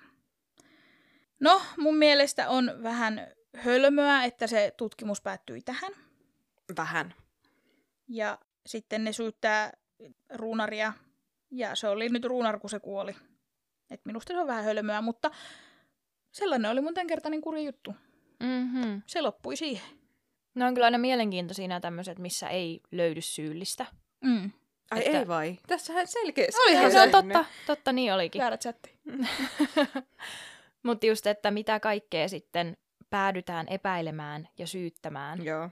ja niinku spekuloimaan. Siis ja väkisin tehdään Mm. siitä niin kuin Mm. jostain syyllinen. Jep. Ja siis mä uskon, tai niin kuin, että mun mielestä se on se mopedin mies. Ja, tai silleen, että se, se kuulostaa mun mielestä jotenkin niin shadiltä, että siellä hengailee joku tommonen ja niitä on seurannut ja niin kuin näin. Mutta mä en usko, että se oli ruunar.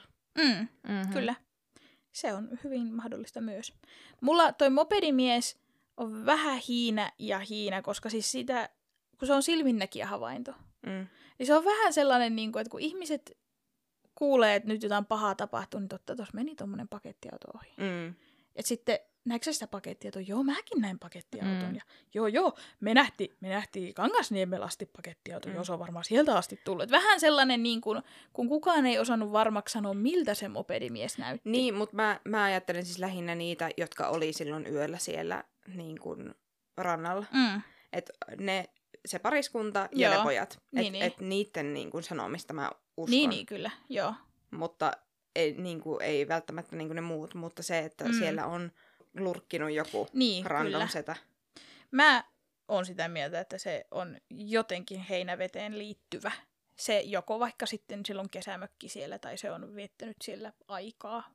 Entinen paikkakuntalainen, paikkakuntalainen joku. Mutta mä väitän ehkä, että sitä ei ollut, että se ei ollut näissä, Mm. vaan että se on joku kahdeksas, jota ei haastateltu. Mm. Niin, mulla on vähän myös semmoinen viba, että kukaan noista ei välttämättä ois. Että se. Teuvo oli tosi, todella epäilyttävä kaveri. Joo. Ja vaan ehkä siksi, että Teuvon äiti oli tosi epäilyttävä. Niin, sepä. Niin se- äiti niin kuin kaivo kyllä. Joo, et oliko se sitten Teuvo äiti, joka sen teki? Niin, En, en tiedä. jos vaikka. Et niinku jotenkin vähän semmoinen, että, että jos et tiedä, niin ole, ole hiljaa. Et Sinä vaan vaikeutat sinun poikasi tilannetta sanomalla, että ei sillä lopukaan. Niin. On sillä, come on, kaikilla oli. Kyllä ne tytöt sieltä polki. Minä näin, kun ne sotki menemään. Joo, et Keksii vaan- nähnyt. Niin. Niin vähän semmoinen, Mm. että vähän liian lähellä on Mm. nyt. Niinpä. Mutta ai, unohin sen mainita. Ihana, jos joku on lopettanut tässä vaiheessa kuuntelemisen, niin hän ei, mutta se, kun se poliisi teki sen reconstruct, Niin sen uudelleen sen teon. uudelleen näyt, näytellyn teon, Mm. koira ei haukkunut, kun haettiin lapiota. Just joo. No niin. Mikä oli siis hyvin myös painava, painava poliisin Niin. todistus siitä, että se oli Mut- ruunar. Niin miten se voi olla ruunar, kun ei, ei se koira tuntenut ruunaria? Niin. Mutta ei se tuntenut sitä poliisiakaan, niin se kato, Mm, siksi se pitää, aivan. ei ole paikkakuntalainen, kun se poli- koira ei haukkunut sille No poliisillekaan. niin. Eli se, Mhm. se haukkuu vaan paikkakuntalaisille, jotka ei ole tuttuja. Kyllä. No, no niin, Nal-. Nalle on valikoiva sortti. Kyllä. Mutta hei, nyt on taas yksi iso näitä kulmakiviä, Suomen Mhm. rikoshistorian kulmakiviä selvitetty Pinjalle. Mm. Joo, ja siis tämä on hämmentävää just, miten paljon näissä on yhtäläisyyksiä, Mm. mm. niin kuin Kyllikisaaressa ja tässä. Niin. Hurjaa. Ja ennen kaikkea kurjaa. No sitä. Mm. Kiitos, että kuuntelit tämänkin kurjan jutun, ja meidäthän löytää tosiaan Instagramista, at kurjajuttu, ja sähköpostia voi myös lähettää osoitteeseen kurjajuttupod at gmail.com. Ensi kertaan!